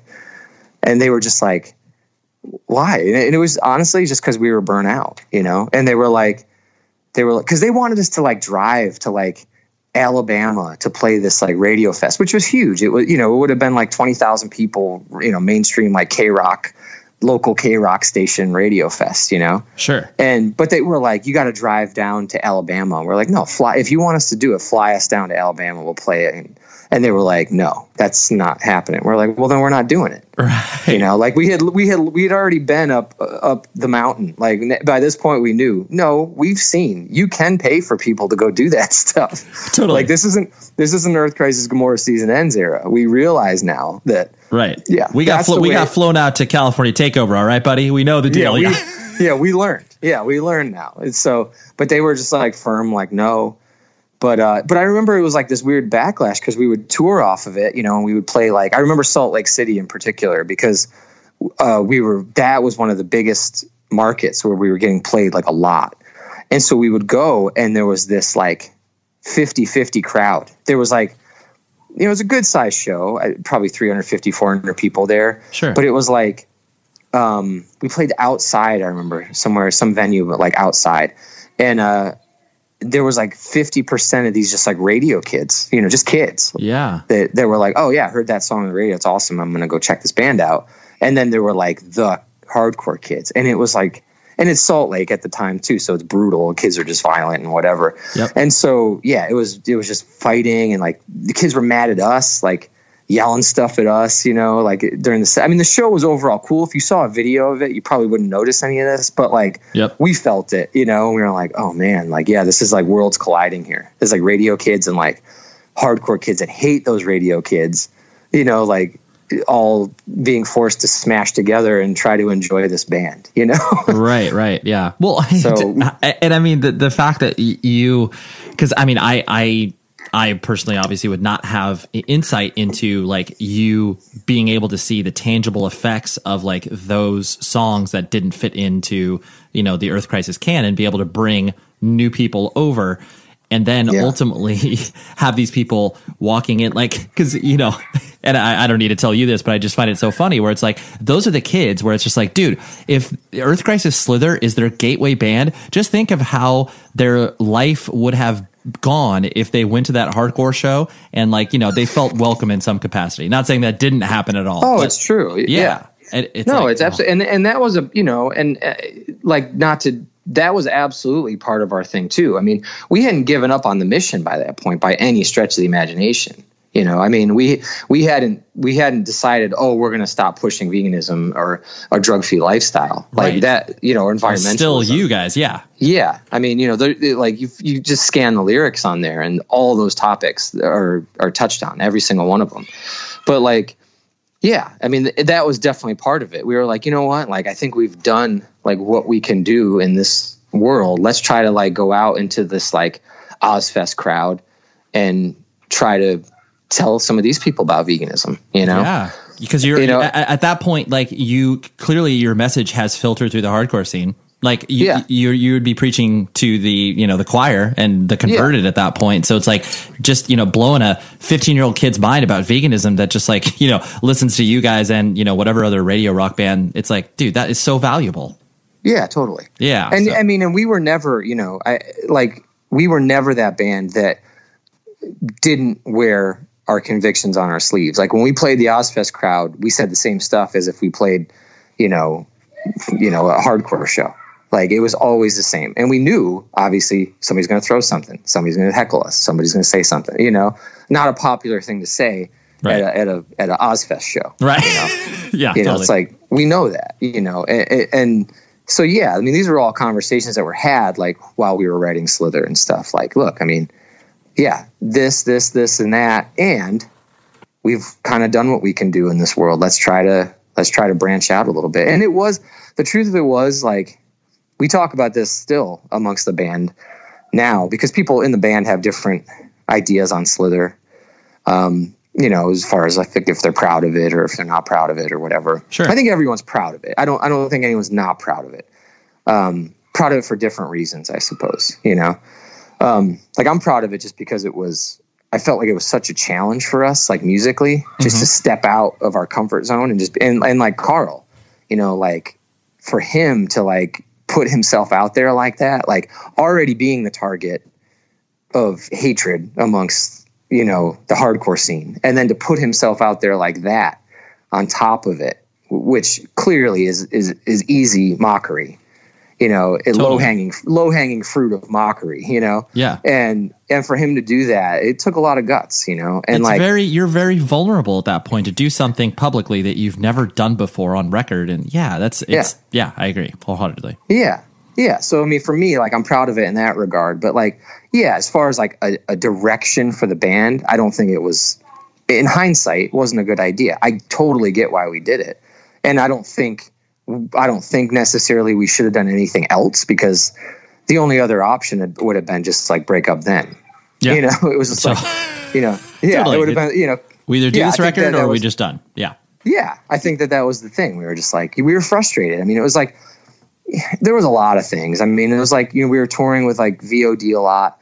And those guys come from the hardcore scene, but different like from us. You know, they started off on like Roadrunner and labels like that and always had management. And, you know, they they came from that world. So like, you know, we're going out and headlining over them 90% of the time. But like they're getting all this shit, like all these perks and stuff. And their life is easy and they got techs. And like we never had techs ever, not one time. I had one tech one time in the entire history of doing Earth Crisis, and it was my brother that I brought to Europe. Ah, that's so good. Yeah, yeah, yeah. yeah. Never. I mean, I've, I, I never had that. You know, so we were seeing these guys, and we're like, why do you have this shit? You know, like like we're on the same label. We have management that's just as powerful as your management. But stuff like was happening where we we were both on an Anthrax tour, and um, Uh, like on select nights, all of a sudden we'd get there and they'd be like, "Oh, VOD's playing before you tonight or after you tonight." We're like, "Why?" And it was because you have to play right at doors, and they had their management call and pull like power move kind of shit. And not not to diss them, I love those dudes, but it was just business. It was business. It was stuff. business and not for right. Totally. Yeah, it was business stuff, and we were like, we were like, well, what the fuck? You know what I mean? Like, what is this shit? Like, why, you know, why are we selling like five times as many records as these guys? But we have nothing. They're riding around in a bus. They got texts. They're getting choice of where and when they get to play every night. And we're just like getting pushed around, yep. you know? Yeah. Yeah. And, and yeah, our management, I mean, Scott Koenig is a friend, but, um, not, I don't think it was a manager. And I see a band, I, I see bands like deal with that a lot of times. It's like, you're not really getting a manager. You're getting a guy that has some connections that take, that takes 10%, you know? Sure. And it's like, you, you know, a manager, yeah, it's like, watch a couple old rock documentaries or something. You'll see what a manager used to be like, you know, like, yep. um, you know, a manager was like somebody that went to bat for you like crazy hard. You know, like th- these guys are like, yeah, sorry, it didn't work out. You didn't get that tour. Well, fucking call again. You know, totally push, push, yeah, like, push, push real hard. So yeah, no, yeah. those are, yeah, those are different. Uh, yeah, those are different structures, especially when you're talking about independent music as well, where it's just like, you know, a lot of the times these people are just, you know, kind of facilitators in a way. And it's like they are big time. Yeah. And it wasn't even like and I think they see a bands like like Earth Crisis was who were very DIY, like, you know, for years. And they were like, well, these guys know how to do it. This will be an easy gig. Like, they're not going to ask us to book their flights for them because they book their own they're flights. Adults, like, right. Yep. Yeah, they book their own flights. They're not going to ask us to organize their rental van for their tour. They've done that over a hundred times. Like they know how to do that. Yeah. Like, you know, we're not high maintenance. Like we're easy. But that's all the stuff that a manager earns is 10% by doing, you know, totally. all the day to day garbage that you don't want to do. But we basically got a manager and they didn't handle any of that stuff because we didn't even really know what exactly does a manager do? Do we just hand all this stuff over? And then I think the few things that we did hand over, they were done poorly or not the way that we liked it. So we were like, well, yeah, it was just basically a guy taking 10% sure. ultimately. Yeah. I don't think we really benefited at all from any of it, but yeah, it was just, yeah, it was that point, you know, like, like I was saying, you know, after Gomorrah's when people started taking interest and then you start hitting these slides, just get a lawyer and then the lawyer tells you to get a manager and then the manager tells you to do this and then you sign with a label that wants to change all the stuff that you do that made you cool, all the stuff that made everybody like you, you know and then starts yeah. putting ideas in your head and then before you know it you know you're just like man i don't know what happened. Let's quit. Yeah. so no totally totally which yeah. is a perfect segue into the you know when you and i met each other formally and started working together when um you know to the death came out. And i uh i mean obviously as and i've shared this with you on, on multiple occasions where you know it, it was for sure like this weird dream come true fantasy life where I was just like, I can't even believe that this guy's that I get to work with these guys and like you're normal humans and like just like all these things where it's like 15 year old me, my mind was being blown to be like, wait a minute, I'm helping Scott get Earth Crisis like back together to record like all this stuff just didn't make any sense in my head. Um, but I remember the, the biggest thing that I remember about the whole process is that, you know, and I know that you were also aware of this, where it's just like the nervousness of how people were going to react to the record. Cause, you know, by that time you guys had done some, you know, reunion shows and like you had played out there and there was a general enthusiasm about the band. But like ultimately, you know, rubber hits the road. Well, how's the record going to react? Not even from a sales perspective, but just react. And I remember, yeah. and I remember it was really really positive. Like people yeah. were genuinely excited about the record.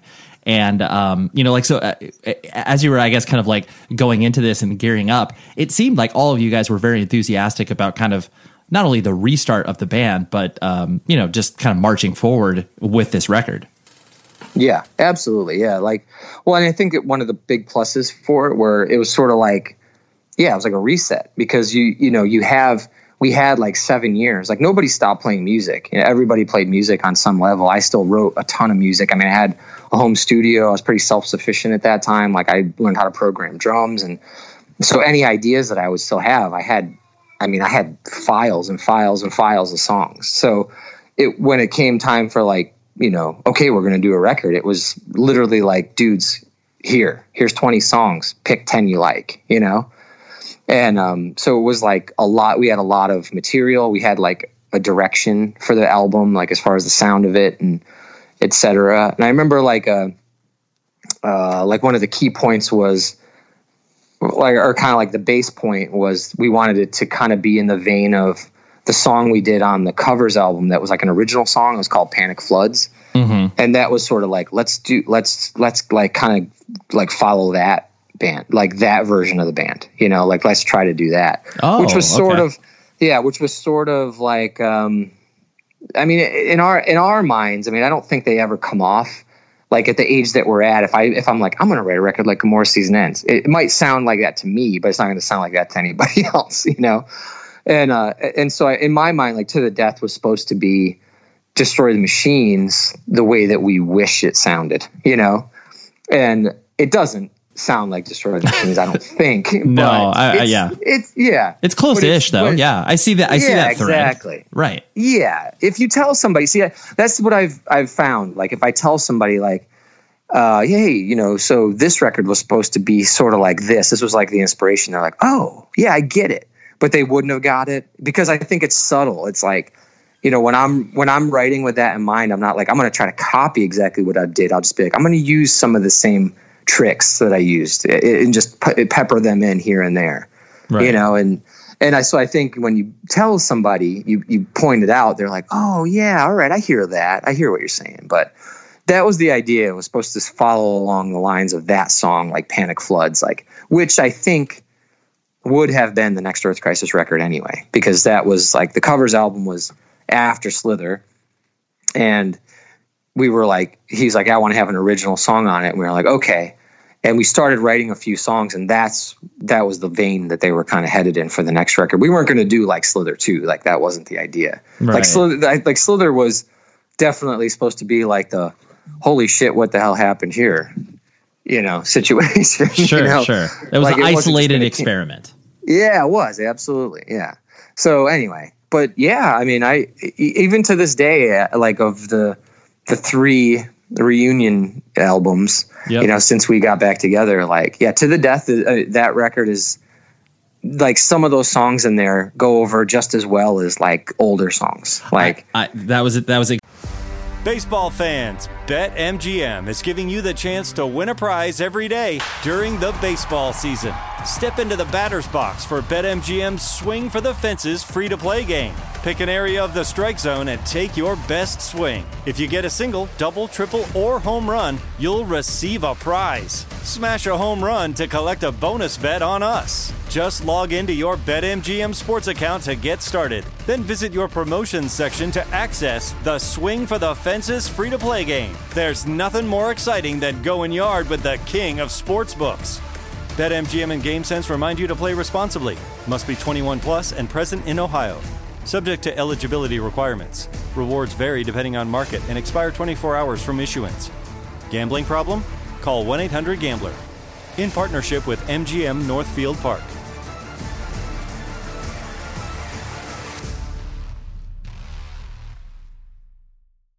Hey, this is Jodie Sweetin from the podcast How Rude Tanneritos. As a nostalgic voice from your past, I'm here to remind you that amongst the stressful and chaotic existence we live in 2024, you deserve to get away. It's time for a vacation, no matter when you're hearing this. And let me tell you how you'll get there. The 2024 Hyundai Santa Fe. Want to bring the family to the mountains with the Santa Fe's available HTRAC all wheel drive? Well, it's got standard third row seating and available dual wireless charging pads for the kids who just want to stare at their phone and not talk to you. You know what I mean. Visit HyundaiUSA.com or call 562-314-4603 for more details. Hyundai, there's joy in every journey. This episode is brought to you by Navy Federal Credit Union. At Navy Federal, it's been the mission to help the military community for over 90 years. And not just help them, but do everything to make sure they not only grow, but flourish. That's why Navy Federal Credit Union has all kinds of great savings and investment options like share certificates with sky high rates. So don't hesitate. Start growing your finances today with a variety of savings and investment options. Navy Federal Credit Union. Our members are the mission.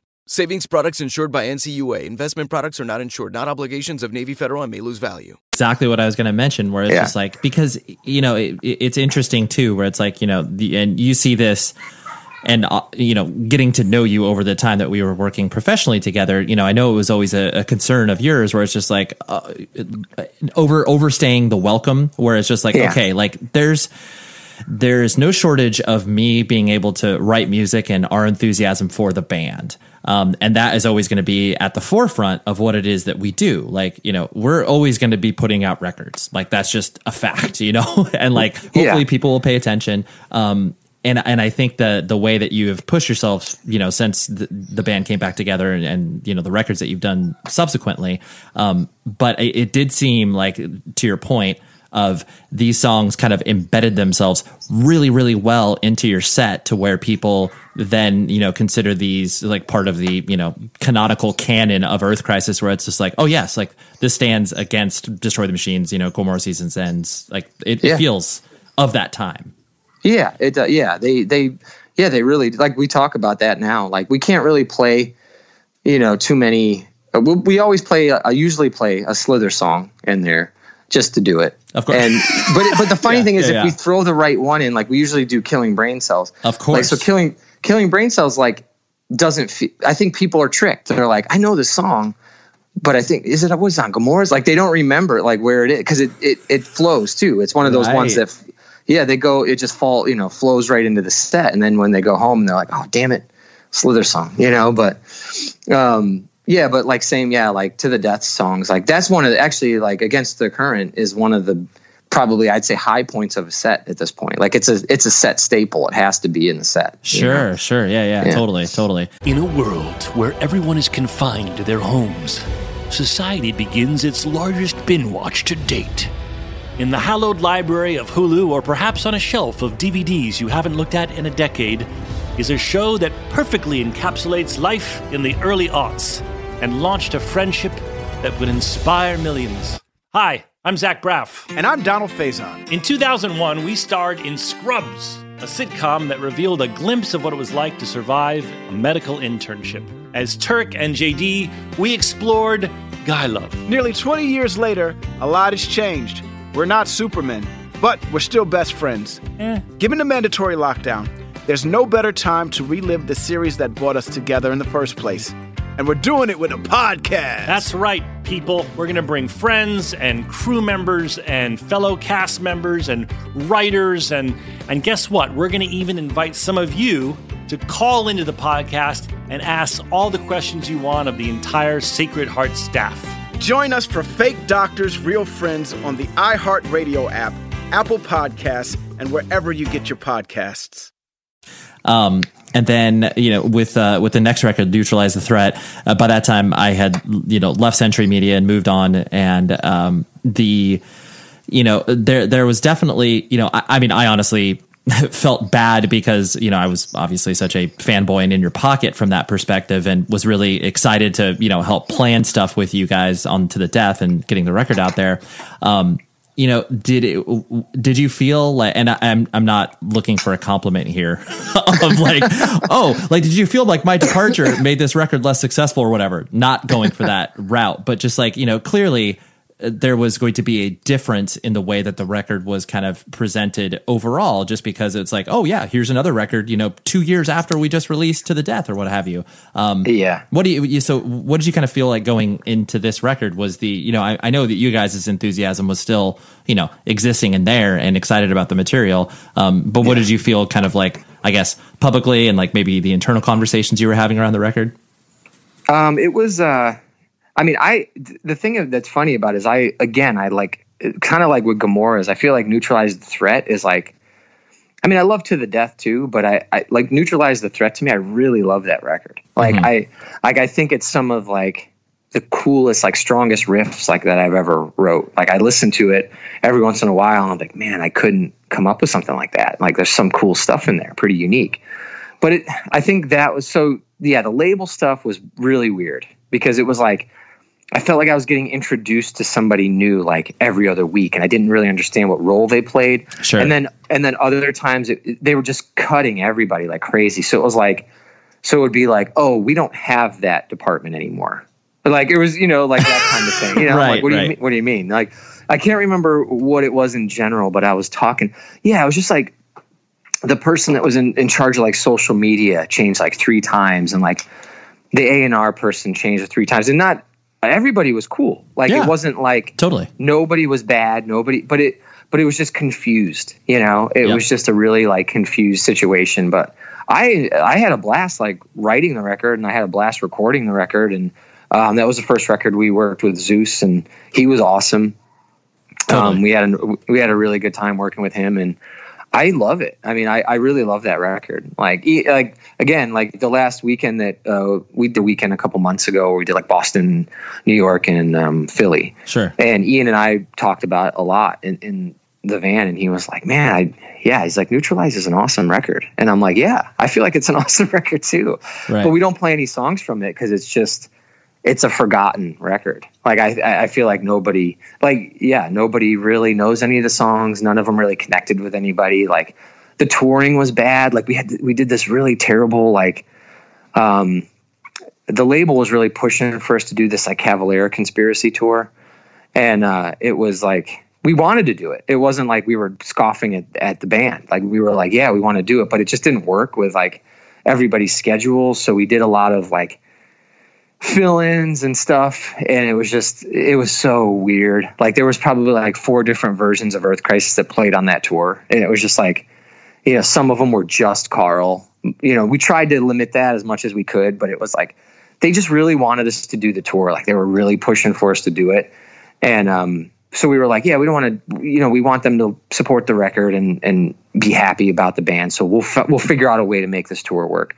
But the tour was bad so it wasn't even really worth it. I was like for whatever reason uh, you know they just weren't drawing people. And it was just like i mean we were play for 50 people in dc and you know it was just bad. It was just a bad tour for whatever reason. Sure. so yeah not the, the memories like of the when the record came out and the after but man i really like everything about it like the artwork. I like it, you know like i look back on it and like and listen to it occasionally and i'm like man yeah it's a bummer that that one kind of goes slipped under the radar. But Yeah. sometimes you know it happens that people Well, when you- start to catch on to things over time you know? Totally, and and also, I mean, it's like when you're, you know, when you're this many records deep into your catalog, it's like there's always going to be records that you know just get shuffled under the rug. So yeah, yeah you can look at every band you can look at every band and that had that's had a pretty long run and be like oh man i did how come i never heard this iron maiden album? You know? Totally. Well, you know but there's cer- and, and to be and to be fair,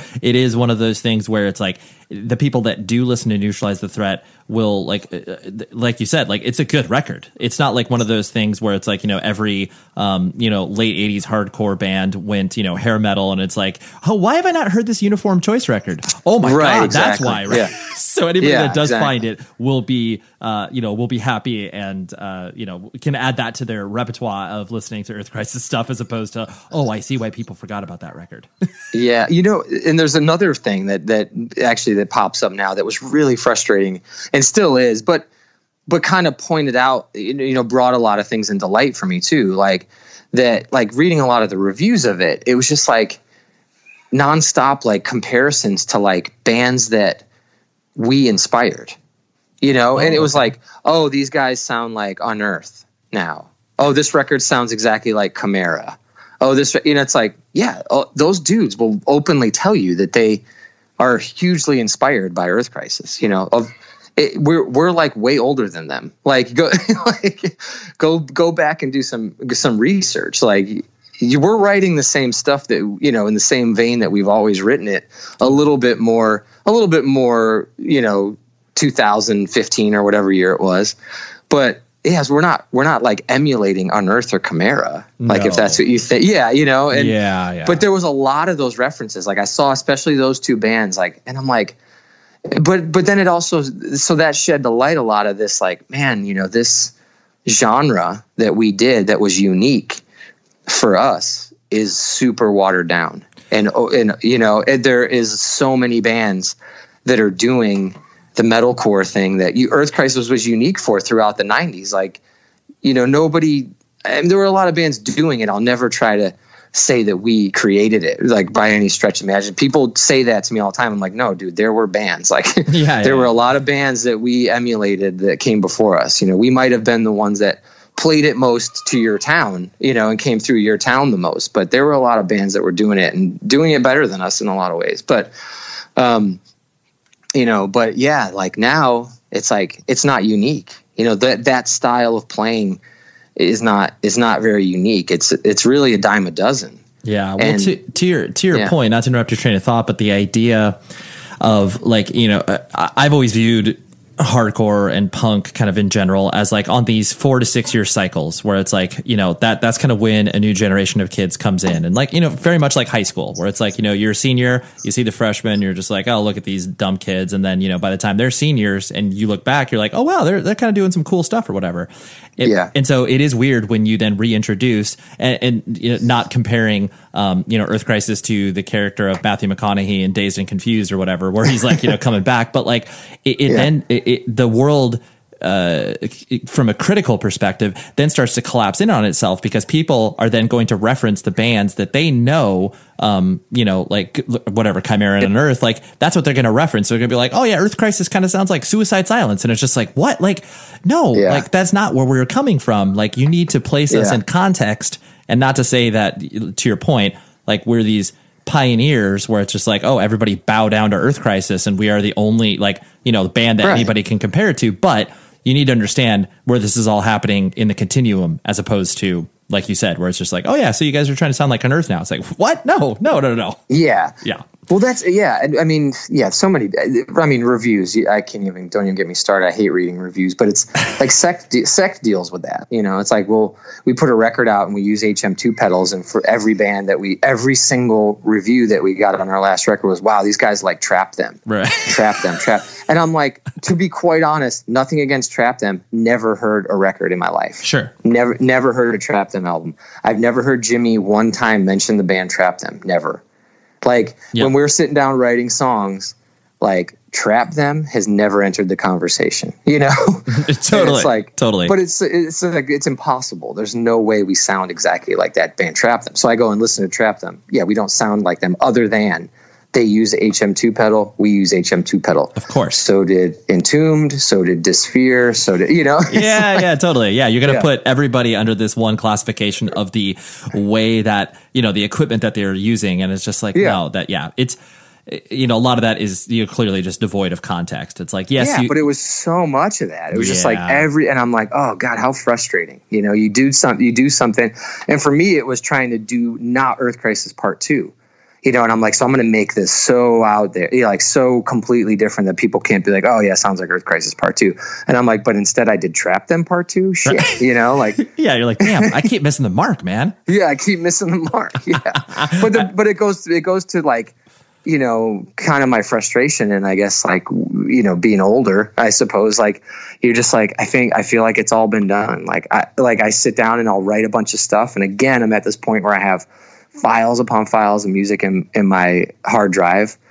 And I listen to it and I'm like, I don't know. I mean, it's cool, but right. I feel like it's it's stuff that I've I've heard a thousand times. Am I am I going to create something at this point in my age and in, in this in this world in this genre of oversaturated a million bands on the where every time you turn on Instagram or Facebook or something, there's a dude writing a metalcore riff. You know, it's like am I going to really do something, put something out there that's really going to be that unique? It's, it's, it's kind of defeating. It feels like, I think you got to be younger and just have that fire. You know, at this point, I'm like, oh, I've written thousands of riffs. You know, yeah. is, do I have one that's so unique in me left?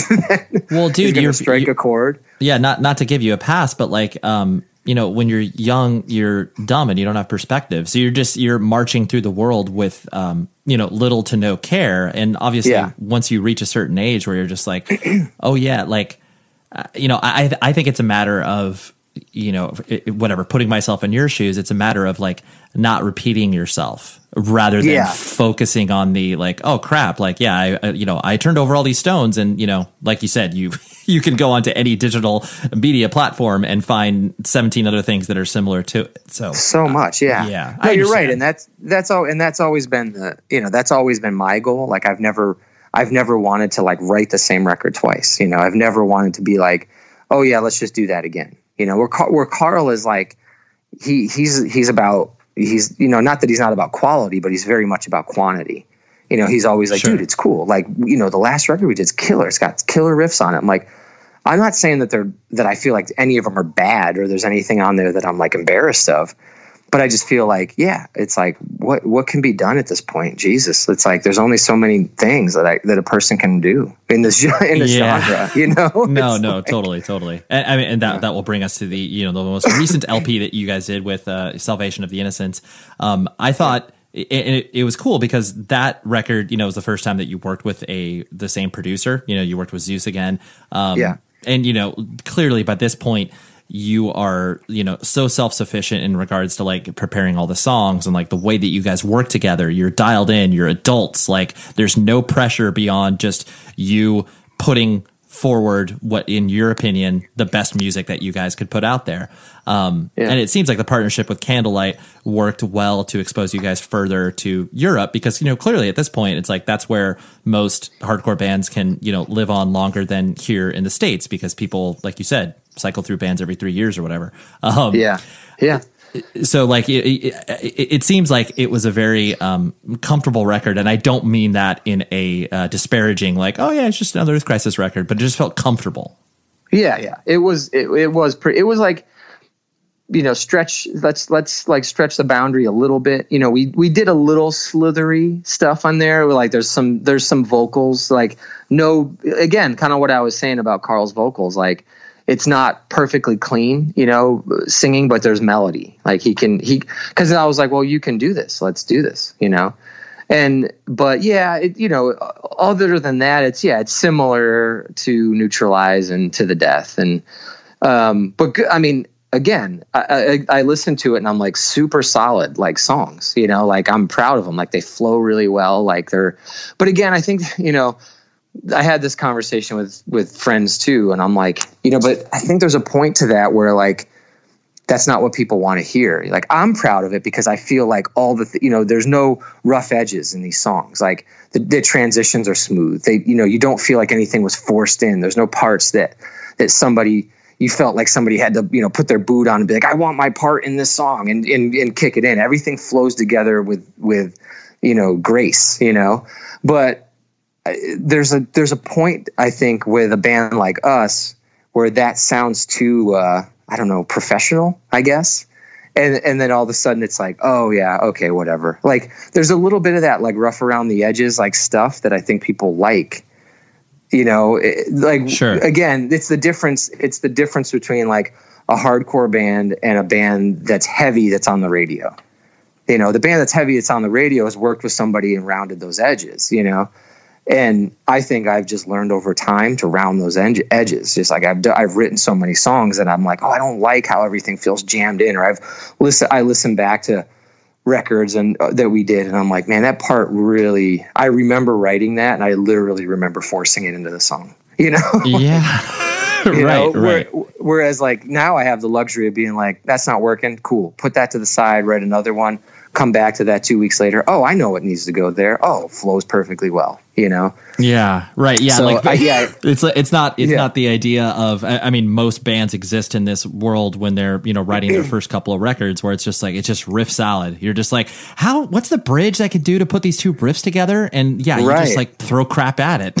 and you don't know right, what you're doing. Exactly. Yeah. But there, there's yeah, but there's something magical about that naive way to do it, you know. And it's and but you but it's but the sad part about it is you can't go back. You know, that's the hard thing. It's like you real you get to this point where you you hate that. Like you hate those early days of the way that you wrote songs, you know, because you're like, oh, they're so unprofessional sounding. They sound so forced and there's all these weird transitions and jagged stuff and and and then you realize like oh but there's like this beauty in those things like sure that you know that but but then you're like can I recreate that? You can't because then it'll sound like you're trying to recreate it. So it's like this, it's yeah. just this, you know, as you progress, you know, you just progress and you just have to do things the way that it feels good in your heart to do. And instead of trying to look back, because that's, you know, that's the, the big thing amongst a lot of bands, I think. You know, you start having this conversation and people are like, well, what we got to do is write a song like, you know, Firestorm again or something like that. And you're like, totally. can't be done. It can't be done. Like, yep. Yeah. And, you know, there's always that band that's been around for 20 years that, that everyone's like, this record is return to form of their original. It's like, it's not. There's no way. Right. There's no way that anybody can be a band for 20 years and go back and write an album like their first record. It just doesn't, it's impossible. Yep. Yeah, you know? no, it, it, you can try and it might of be course. Cool you know, but you can put yourself in that that mindset, and you can just, you know, I, I think the you know, the biggest thing that I think you've mentioned on more than one occasion in this chat, it, it's the idea where it's just like you are following the logical progression and the lead of where you feel like you need to go. You know, like you, you know, sometimes you need to like take that hard step like you did with Slither. Sometimes you just need to be like, oh, well, no, like you said, you're putting the polish on this and you're making sure all the rough edges are sanded down. And then other times where it's just like, you, you know, who knows? Like when you put out the next Earth Crisis record in 2020 or whatever, and you're just like, oh yeah, well actually, you know, I'm just going to throw a bunch of things at this and it'll be kind of like the earlier Riff Salad days, but it's not going to be that exact same thing. It's going to be no. that logical progression of what you're talking about. Yeah. Yeah. Yeah. And that's yeah, that's the thing. It's like I have I think with with Earth Crisis there's always been I think the thing that gets me personally motivated to do a record is when I come up with like a direction. You know, like I'll play a song or I'll write parts and I'm like, okay, that, you know, I'll write usually like a bunch of stuff and then one thing I'll be like, that's the direction. Like that's where this is going to go, like this record. Yep. But yeah, these days I'm just like, I don't know. I feel like all the directions have been, you know, like, sure. All the roads have been you know, combed. Yeah. yeah. All the roads have been covered. Yeah. And, and I said that like, I did an interview with like No Echo and I mentioned in there, like, yeah, I don't really see it. You know, I don't really see another Earth Crisis record. I don't know what it would be. I don't know what it would sound like. I don't, you know, I don't lyrically, like, what's left to be said? I, I, I don't know, you sure. know? Sure. And, uh, yeah, you know, you know, people within the band understood, and some were like, "Dude, you know, that sucks that you said that." You know, right? Don't, yeah, don't, uh, don't, don't, say that. Close yeah. the door, bro. Yeah, yeah, yeah. And I'm like, well, look, I'm not Earth Crisis. Like, I'm one person, and sure, I do a lot of stuff for Earth Crisis, you know, like yep. at this point. But and I've yeah, I mean, I've written quite a fair share of the music, but like that's not to me that's not to mean like Eric doesn't write and, and Ian doesn't write. I mean, Ian had a lot of writing on Destroy the Machines and and stuff like that. But uh, you know, for me, like I just look at it and I'm like, yeah, I don't know. I just don't know where else to go. Right. Like, and I don't want to just I don't want to just churn something out just to do it, you know. But then there's another part of me that it's been brought up a couple times just to do something that's not um, I don't know, not like an official release, but new songs that are just kind of fun and for just like people that have been with us forever and want to hear something, you know, and it's just, it would just be, it's not something where you get a label and there's going to be ads and all that kind of shit. It's like, hey, here's four songs. What do you think? Cool. Hope you like them. Cool packaging, you know? Yeah. Like yeah. I could see myself, I could see myself doing something like that just because it's not, I don't know. There's it, zero it, pressure. Not, yeah, there's zero pressure. And it's not even so much pressure. It's just, it would just be like, yeah, I guess, I guess pressure is the way to put it. it it's just, yeah, it's just like, it's not as official. It's like, okay, yeah. this is just, this is fun. Like, this is like, we, we wanted to do something cool with new packaging. And because the truth of it is like, if it was up to me, like I'd write Earth Crisis records all day, every day. Like I want to, I just don't know that it's really the smart move because I don't think there's anything musically or lyrically to be said anymore. Sure, you sure. know, right? Like, I mean, yeah, how, you you want the the space that it, it, makes sense uh, as it stands currently with you is the fact that you would like to be able to experiment on the Earth Crisis form, but obviously be able to give it a, a platform that is, you know, just like you said, just very casual. Just here's here's yeah. three songs. Like you know this. Like, yeah. Some of it's going to sound like this. Some of it's going to sound like this. But like, don't expect this as like this. You know this this really definitive uh, timestamp of what Earth Crisis is. It's just like, well, here, here's some more songs. Like, hopefully, yeah, we were we were, were, we yeah we're friends. We had a blast working on these. Right. If you like them, cool. You know, because yeah. no. that's the truth. Is like you know that that's the real that's the real pull. Is like we have fun like we we still have a good time writing music together. We still have a good time recording. We still are like impressed like we were when we were 16 at the end of it be like dude we did something cool. Like we wrote some real songs. Cool you know?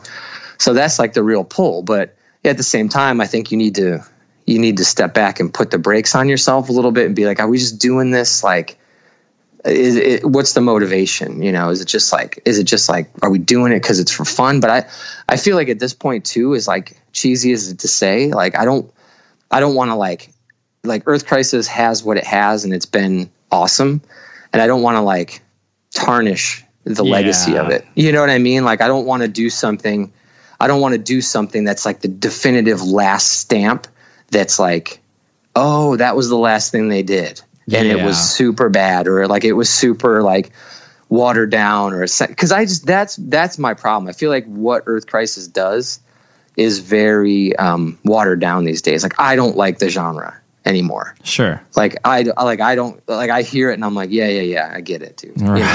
Yeah, You know? yeah, for sure, for get it. sure. Right. Yeah, the the, I- the inspiration that you feel obviously leads you down the different roads, you know, like what you do with Sect and uh, you know all the other Yeah. musical projects you've done over time. And so it's like, yeah, you need to you need to find that space in which yeah, Earth Crisis comes up again and it's like, "Oh yeah, actually like yeah, I feel inspired to lean into that." You're like, "But yeah, as it stands right now, you're just like, no, that doesn't make sense right now."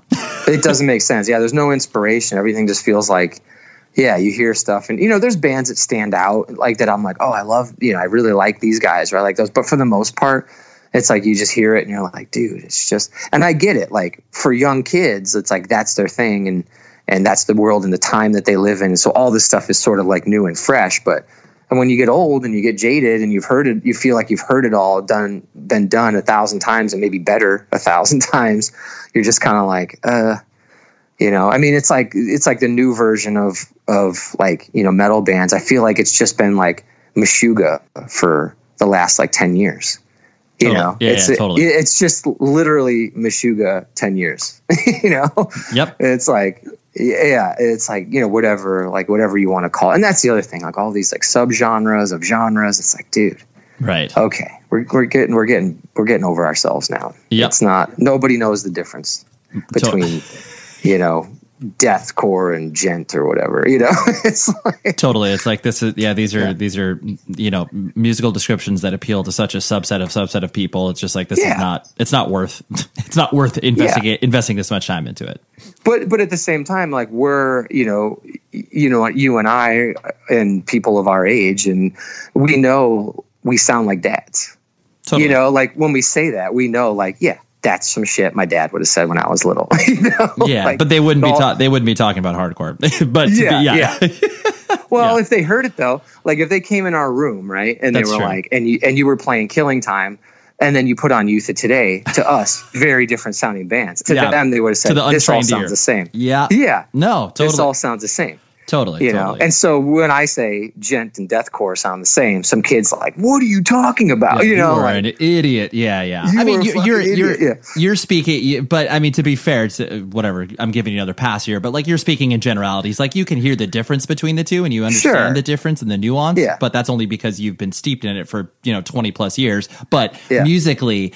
It's not inspiring you to write the thing that is slightly different, or you know. It, I understand where you're coming from. well, it's just I just yeah, I just feel like they don't they don't require their own genre names. sure, you know what sure. I mean? Because Right. this dude has because this dude has like a slightly gruffer vocal style than that dude, or this dude doesn't sing. You know, there's like such subtle differences between the music. It's like, you know, it's like Obituary and Deicide were different bands, but they were death metal. You know? yeah. Like- no, no, I totally They- understand what you're saying. yeah, they now, didn't yeah. require they didn't require uh, different uh, genre names because one tuned to C standard and the other was A. You know, like yeah, and that, and that's essentially what's happening now. It's like subtle differences between metal and all of a sudden you got a new genre. You know. Yeah, no, no, totally, totally. Well, uh, Scott, this has been so much fun for me. You've dropped so much awesome knowledge that, uh, yeah, all these all these anecdotes that I, I never would have known unless I asked you these questions and we went down all these rabbit holes. So, dude, this has been super fun. Thank you. Oh man, it's awesome. Yeah, I had a good time.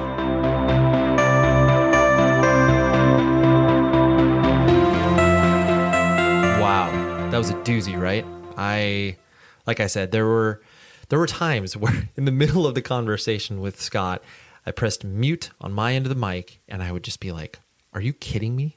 this is insane! I can't believe this. I never even knew this, or whatever."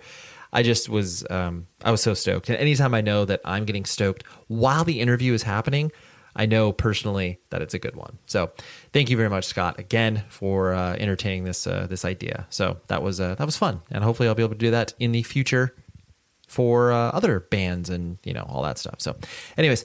The guest next week is Brent Mills from Greyhaven, who is a very, very good hardcore band on the uh, newer side of things. They're signed to Equal Vision. Uh, got a got a heavy thing going on, sort of technical metalish hardcore stuff. I really enjoy what they do. So um, yeah, that's what we got next week. Brent Mills from Greyhaven. Great. All right. Until then, please be safe, everybody.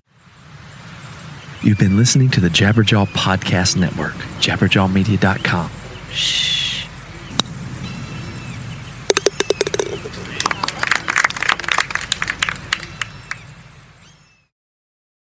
Hey, Miles. Yes. It's Jack from work. Yes. Hi. Did you know that we host a daily news and culture podcast where people can I go to get caught up know- on what is yes. happening? Are you? Yes. Are you confused about that? You're talking about the Daily Zeitgeist. I just the show wanted to that we make do sure you knew and that everybody knew that you could listen to us every day, twice a day, talk about what is happening, and they could learn everything without feeling the life drained from their soul. Yeah, I think at the Daily Zeitgeist, we like to give people a balance of just enough news that they feel informed and just enough laughs that they're not overwhelmed and can have a decent day after listening. So, guys, listen to the Daily Zeitgeist on the iHeartRadio app, Apple Podcasts, or wherever fine podcasts are given away for free.